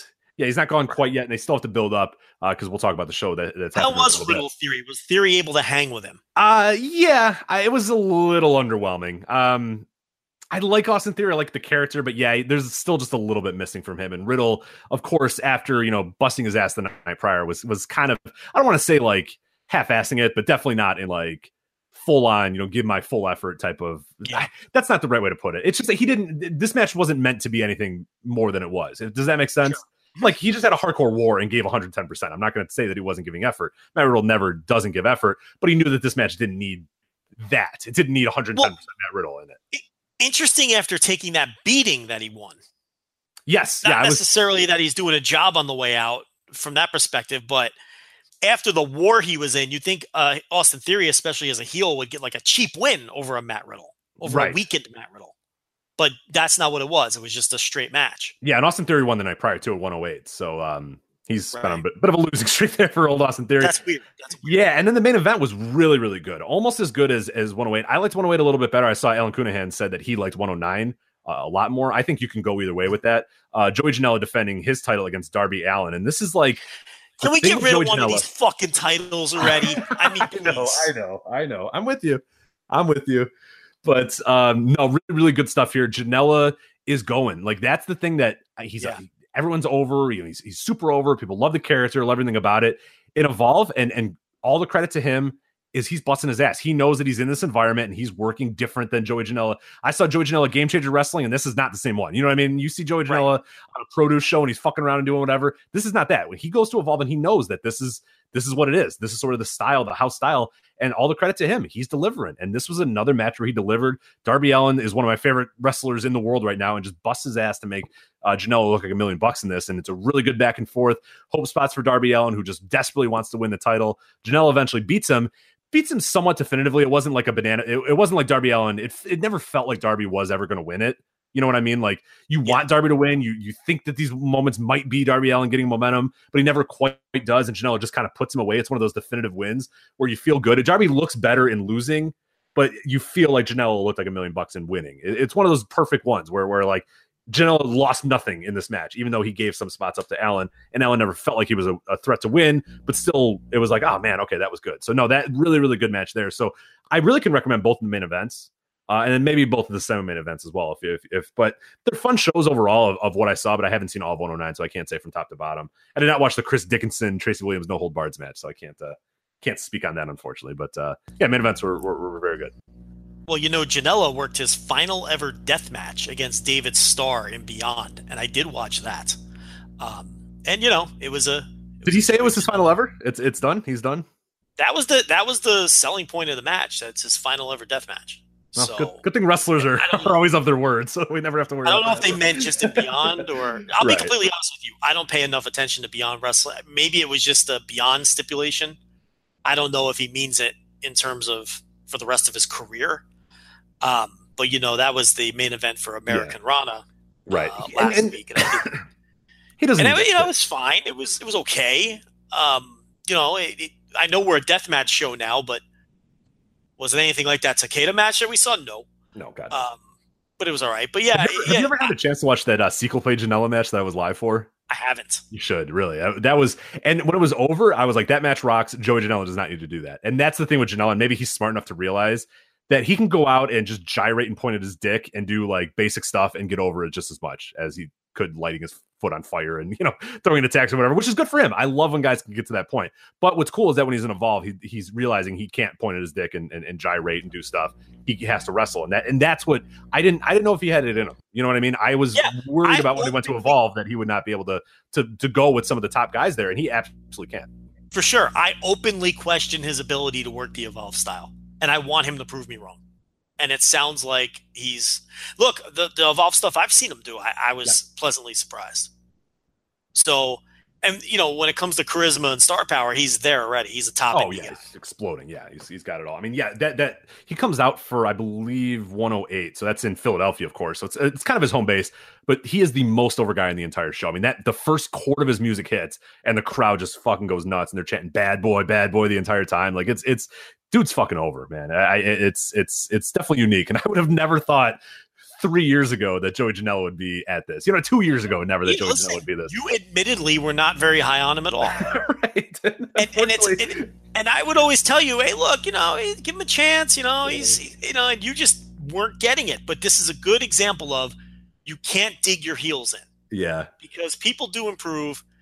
People do do different. You know, it's it's you can't ever dig your heels in. Sometimes you got to turn the corner. You can't be stubborn, especially with what we do on a week in week out basis. Yeah, that was a particularly bad moment too because I uh I talked shit about because he was in like the opener of an AEW and I was like ah Joey Janela sucks then I'm walking around later and I don't know how he knew who I was or he had any idea, but he heard me talk and he said, "Uh, are you uh you're on that Voices of Wrestling podcast right?" I was like, "Oh god!" Like, Oh shit, you got called out in person. with his, you know, his beautiful wife or his beautiful girlfriend, and I'm like, oh no, and I'm with Michelle too. And I'm like, oh geez, hopefully she'll be able to like deflect, and he's not gonna like. And he You're was like, be, you're gonna be in an IG tag team. match. right, exactly. He's like, I'm like, oh boy, I just talked mad shit about you, and I know he's Mr. Twitter at that time too, and he was definitely like a vanity searcher at that time too, so he knew. He follows us straight up. Right, That's what I mean. So like, Sees the shit that you're talking. Right. So he was just like, He's like, yeah, big fan of your site. I was like, what did we respond with? Because I couldn't say, yeah, big fan of your work because I just talked shit about you. And I was like, oh, thanks, man. I was like, Yeah. and then something about that. He's like, yeah, one of you guys really don't like me, right? And I was, I forget if I threw you under the bus or I was oh, like, you "Ah, son of you a know, bitch! I may have thrown you under the bus. I was like, oh, that was Joe. I mean, he doesn't like. I, I'm a fan, or I may have thrown you under the bus in that I know moment. people he know. I'm like one degree of separation. right. I, I think I threw you under the bus.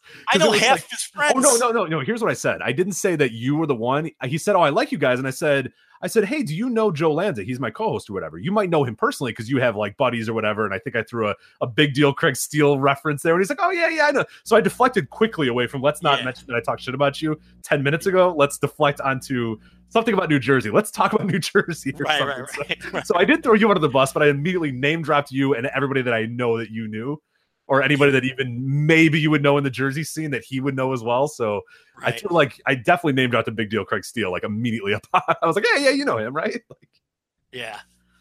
who else did I mention? Could have gotten you in trouble too, because that you know at that time he had heat with that whole Pat Buck Right, yeah, and I was like, I just and that's a loyal Pat Buck soldier, and Right. and they had massive heat. I think they've put it. I think they've put that to bed okay.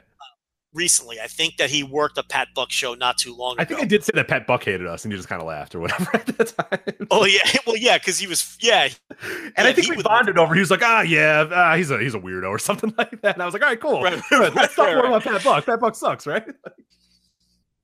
Yeah, so I mean, you know, and and uh, but I, I do think that that's all water under the bridge now. Okay, but good, that good. you're lucky that didn't get you into more trouble. Like, know, I was- you know, I was, I was, those guys. I wanted to be anywhere else. My and you know, Michelle's like, "Oh, that's cool. You like talked to you and knew about you." And I was like, "Yeah, I talked bad shit about him like ten minutes ago. Like, let's go, let's go, let's go." And they're like, You throw me under the bus. I would defend them on a weekly "I basis. know, I know, I know." this is terrible. I'm gonna get you back for that. I, I don't know how, but Yeah. but I'm I'm gonna get you back for that one. Uh, all right, uh, but yes, so that that was the Evolve uh, last weekend. Uh, they're right back at it this weekend, and I, I will be at Evolve 110. I've moved around some plans. I was initially was not going to go, but I moved around some plans, so I will be there. Uh, firm handshakes in hand, hot takes in hand.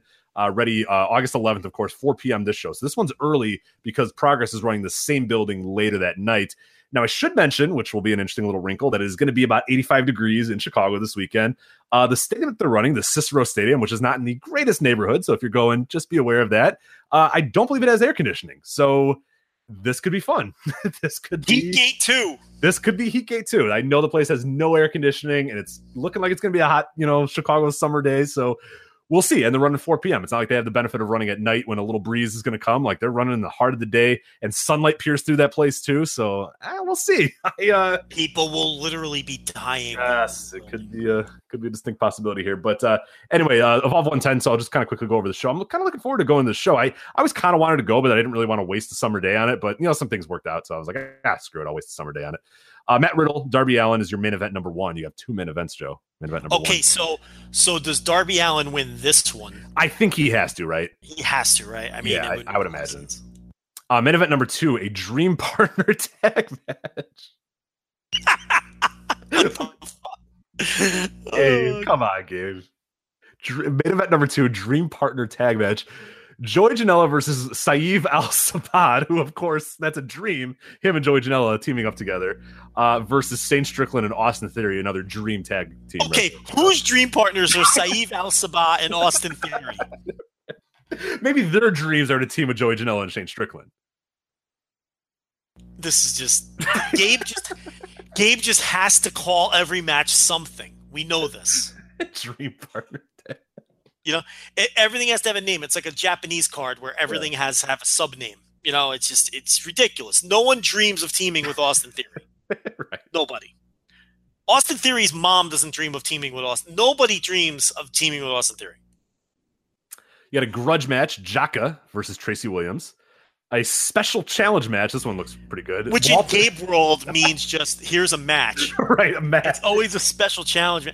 That's that. That's the lowest you can go on the Gabe scale. No, no, there's there's special challenge and there's special attraction. Oh, you're right. I think You're special right. attraction actually is less than special. Which one's challenge. lower, the special attraction? I think the attraction is is lower. We'll get to that one here in a sec. But So special does it go- challenge. Oh, Does ahead. it go special attraction, special challenge, grudge? Is that the order? Yes, grudge is above special challenge for sure. Because grudge has some history behind it. Right, and then above grudge is dream match. You know, that's like you know, Ah, yes. Minonori Sawa versus someone is a dream match. like look, I like Minoru Sawa. I don't know if I really dreamed about him versus anybody. like, Right. I love Gabe. Gabe's the best. Uh, so you got a special challenge match: Walter versus JD Drake. Your special attraction match. So I get to see Walter live. That's a first. I'm pretty excited about that. Special attraction match: DJ Z versus AR Fox. That's why I say that. That's because it's not. I mean, they, I just saw them fight each other like two weeks ago. It's not a special attraction at all. It's just a match. But did you but did you get to see the skulk? I did not. So you're right. And Leah was not there either. Yeah, Leah was there never seen Walter live. That's gonna Never be seen awesome. Walter live. Yeah, I cannot wait. So that that sounds really awesome. Uh, you got a freelance. You got a, uh, uh, Isaiah Velasquez defending the freelance world title against Matt Nix. You got a triple threat match: John Davis versus Josh Briggs versus Anthony Henry, and then a six man challenge uh, match or six man tag match. Oh, sorry, it's a six man tag team challenge. The challenge, the Skull. Versus. Rich, it can't just be a match. Yeah, right. I'm sorry. I'm sorry. The challenge: Dickinson, Dominic Garrini, and Stokely Hathaway versus the Skulk. So that's uh, Stokely getting in the ring. yeah, that's good. I hope he's wearing like you know full on you know tights and stuff. I really hope he's not in just a suit. It would be it would be the same. No, he's gonna wear. I he's gonna wear his gear. He wears his, his proper gear when he gets in the ring. But uh I want to see how Dominic Garrini mixes it up with the Skulk Boys. right, right. Yeah, that should be pretty yeah, yeah. Pretty fun. So then you got Evolve 111. I'm not going to Michigan to see that. I'm not driving three hours to go to that. But uh, what's on there? You have a, uh WWN Championship triple threat match. You got Joey Janela defending the title against Austin Theory and AR Fox. That's your main event. You got Tracy Williams' career versus Stokely Hathaway's career in an I Quit handicap match. Tracy Williams versus Chris Dickinson and Stokely Hathaway. Hopefully, Okay, it's so Tracy what's Williams happening losing. here? I have no idea. Yeah, I have no idea. I hope Tracy Williams loses because I really don't want to see Stokely go away.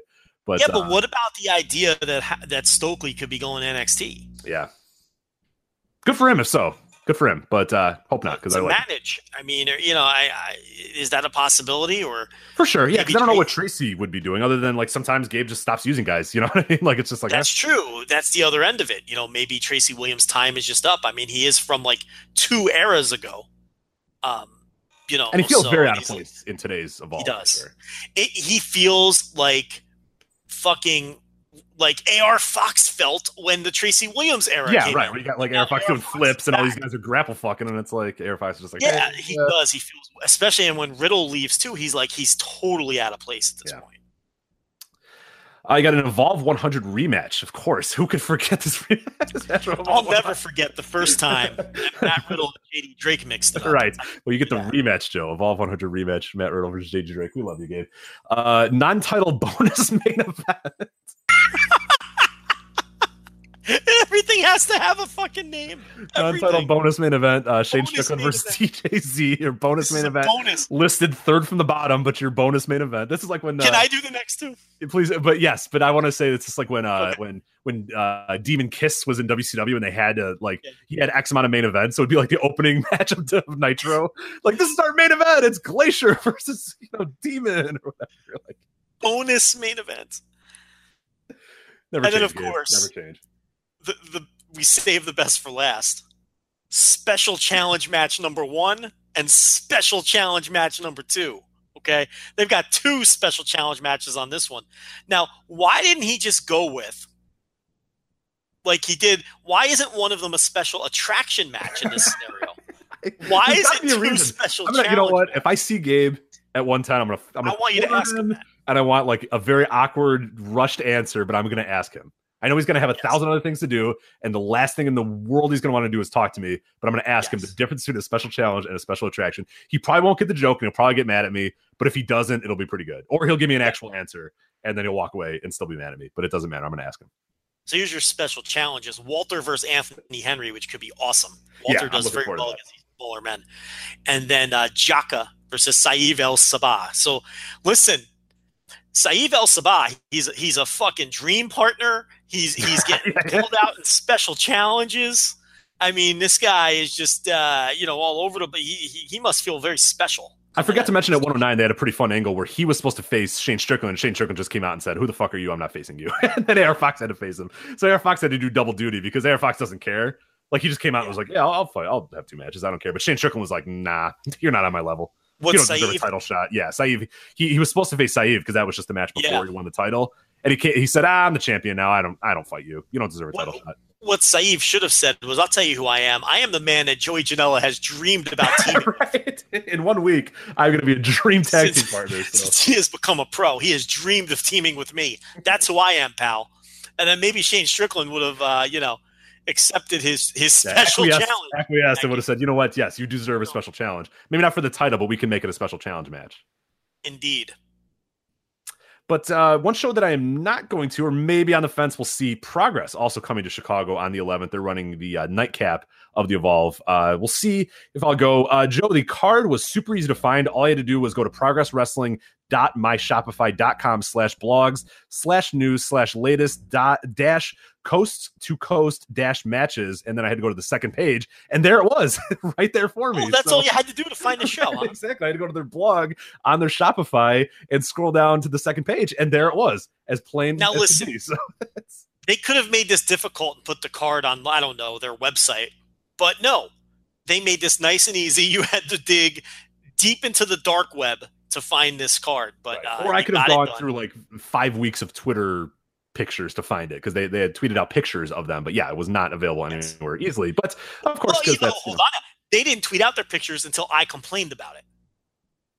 and you can't tell me that was a coincidence. I complained. I said I can't find a fucking progress card. Okay, they follow us on Twitter. Thirty minutes later, oh, we've got all of our cards right here in handy one. But Well, I don't know. They still didn't make them and easy to find. Though. Yeah, they still didn't make it that easy to find. But you're right. They they did. Uh, it seemed Possible to find. it seemed very con- uh, definitely consequence, or uh, uh, it seemed to be too much of a coincidence that they would put that up uh, immediately after your 30 minutes. But Now, we'll Rich, you're not going. Is it because you can't help but be a dick? right? I don't know. Um, Is that why you're not going? Yeah. Did you did you you like wait a minute now hold on now don't be a dick I don't know if I could adhere to that I am Richard. So- after all, I am Rich. I mean, I am literally a dick at all times. so literally a dick yeah. you cannot not be a dick so is that why you're not going to progress because I would think you'd be all over going to a progress show. Yeah, no, I want to. I want to go, but it's some sta- I We'll see how the night goes. I might just hang around because it's the same stadium. Depending on how the night goes, I might hang around. Depending if I'm not sweating bullets and really want to get out of there, I will see how it goes. The card doesn't jump off the page at me, and I think that might be one of the reasons why. Um, and I haven't heard a lot of buzz either. Like a lot of the people that I know that are going to evolve are not hanging around for progress. So it'll be interesting to see what the crowd is like. And I think one of the issues too, and I, I saw that with some some of the uh, the WrestleMania weekend shows that Progress had. It just seems Progress without the atmosphere doesn't feel quite right. But then I look and it's like, yeah, Tyler Bate and Pete Dunne are going to be there, and Walter's going to like. I kind of probably should go to this, so I'm planning on hopefully getting there to, to, to, check it out. We'll see how it goes, how the night goes. I mean, I'm 100 percent going to evolve. If I hang around for progress, we'll, we'll see. I I, I I, want to, go. but I, I think I probably will. If you don't go you have to go WrestleMania weekend. Yes, no, I will for sure. I'll, I'll do that. you gotta go to a progress show at some point. I mean you have to I want to go. To, I, I mentioned it on the Q and A. I mean, one of the places that I would love to go is an actual le- like, legit progress in the Electric Ballroom or whatever, because that that's just a fucking party, man. You know, what I- like eh, the two promotions that I mentioned that I wanted to go. I wanted to go to a Bola one time, and I want to go to a Progress, mostly because I can walk in and just basically not be a critic. I just want to go in there and scream and drink beer and laugh and have fun and do that sort of stuff. Like Bola, I just want to sweat my ass off and drink a pitcher of beer while you know Fenix flies into me or whatever. That's fine. Like that's what I want. And then when I go to Progress, just to join in chants and just drink beer and watch you know madness. Where I think it maybe a little bit of, that is lost when they're like working some you know 1920s era boxing arena in a shitty part of the you know the south side of Chicago. You, you know, like it might lose Right. a little bit of that.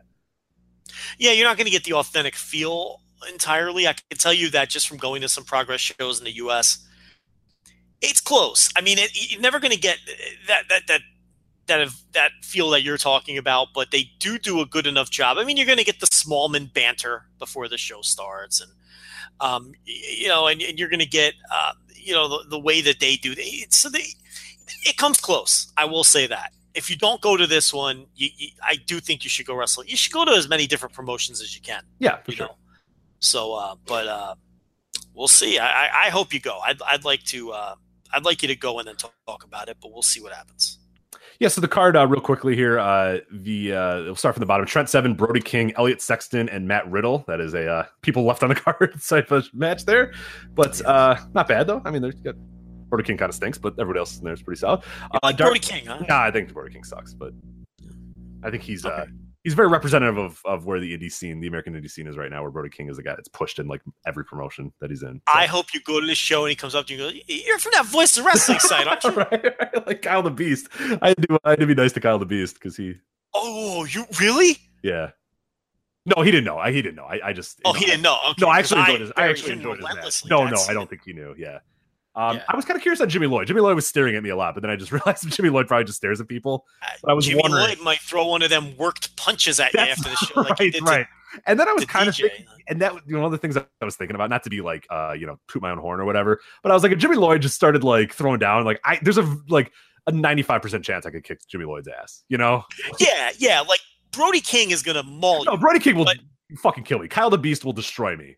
Jimmy Lloyd, Yes. I, I think I could beat Jimmy Lloyd in a fight. I agree. And I don't. I'm, I've really never been in a fight, but I, I could beat Jimmy Lloyd in a fight for sure. I, I think you can. Yeah. Uh, Darby Allin, Jack Sexsmith, and Toni Storm versus the grizzled veterans Zack Gibson, James Drake, and Jinny. So Well, you get a you get a profanity laced, um, you know, grizzled young veterans promo if you go. And I'm a big uh, Toni Storm fan, so that'll be a. And I like Jinny Yeah. too. Jinny's, Jinny's sweet. Uh, Jinny's awesome as well. Have you seen Toni Storm live? I have not seen Jimmy t- uh, Toni Storm live. So. Star Aura, my friend. Oh yeah, no, that, Star that Aura. they'll be tired. I'm They'll be tired from the Mae Young Classic. They'll, they'll be half-assing it. So that's. Uh. Oh.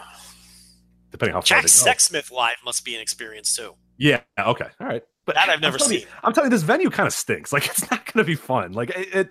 I'll show you what this venue looks like, and you'll see why. Maybe. I, I don't know. Maybe. Maybe they'll make the most of it. I have no idea. Uh, Eddie Dennis's pick your poison choice match here: Mark Andrews versus Jimmy Havoc. Uh, Tyler Bate versus TK Cooper. That's a match that definitely stands out. I put a star on that one of like, all right, cool. I do want to check that one out.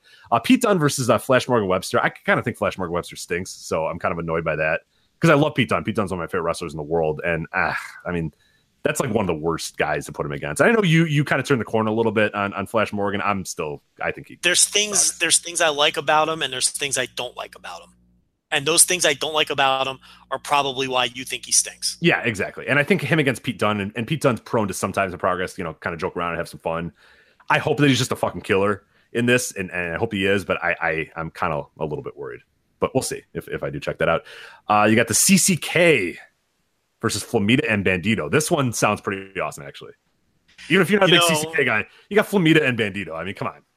Yeah, I, I buried CCK relentlessly, and I had my own awkward um, encounter in New Orleans. I'm standing there with with uh, the four L's, and uh, and and Chris Brooks comes, and Alan was very uncomfortable uh, because he knew that I had buried CCK relentlessly um, over the last couple of years on the show, and uh, but he didn't want to be rude, so he goes after introducing me to other people as Joe Lanza from Voices of Wrestling, he introduces me to Chris Brooks as this is my friend Joe. Yes, good, good Left it at boy, good boy, Alan. Alan's a smart And, uh, cat. Alan's Yeah, I gave cat, him yeah. the hearty handshake, and he was friendly enough.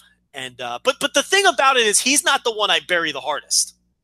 You know, so it's like I, I think he's fine. You know, uh, but but he's the Alan one that takes was, it the hardest. He's the one that takes the hardest, but he's not the one you bury the hardest. Alan was sweating. He did not know how to handle this.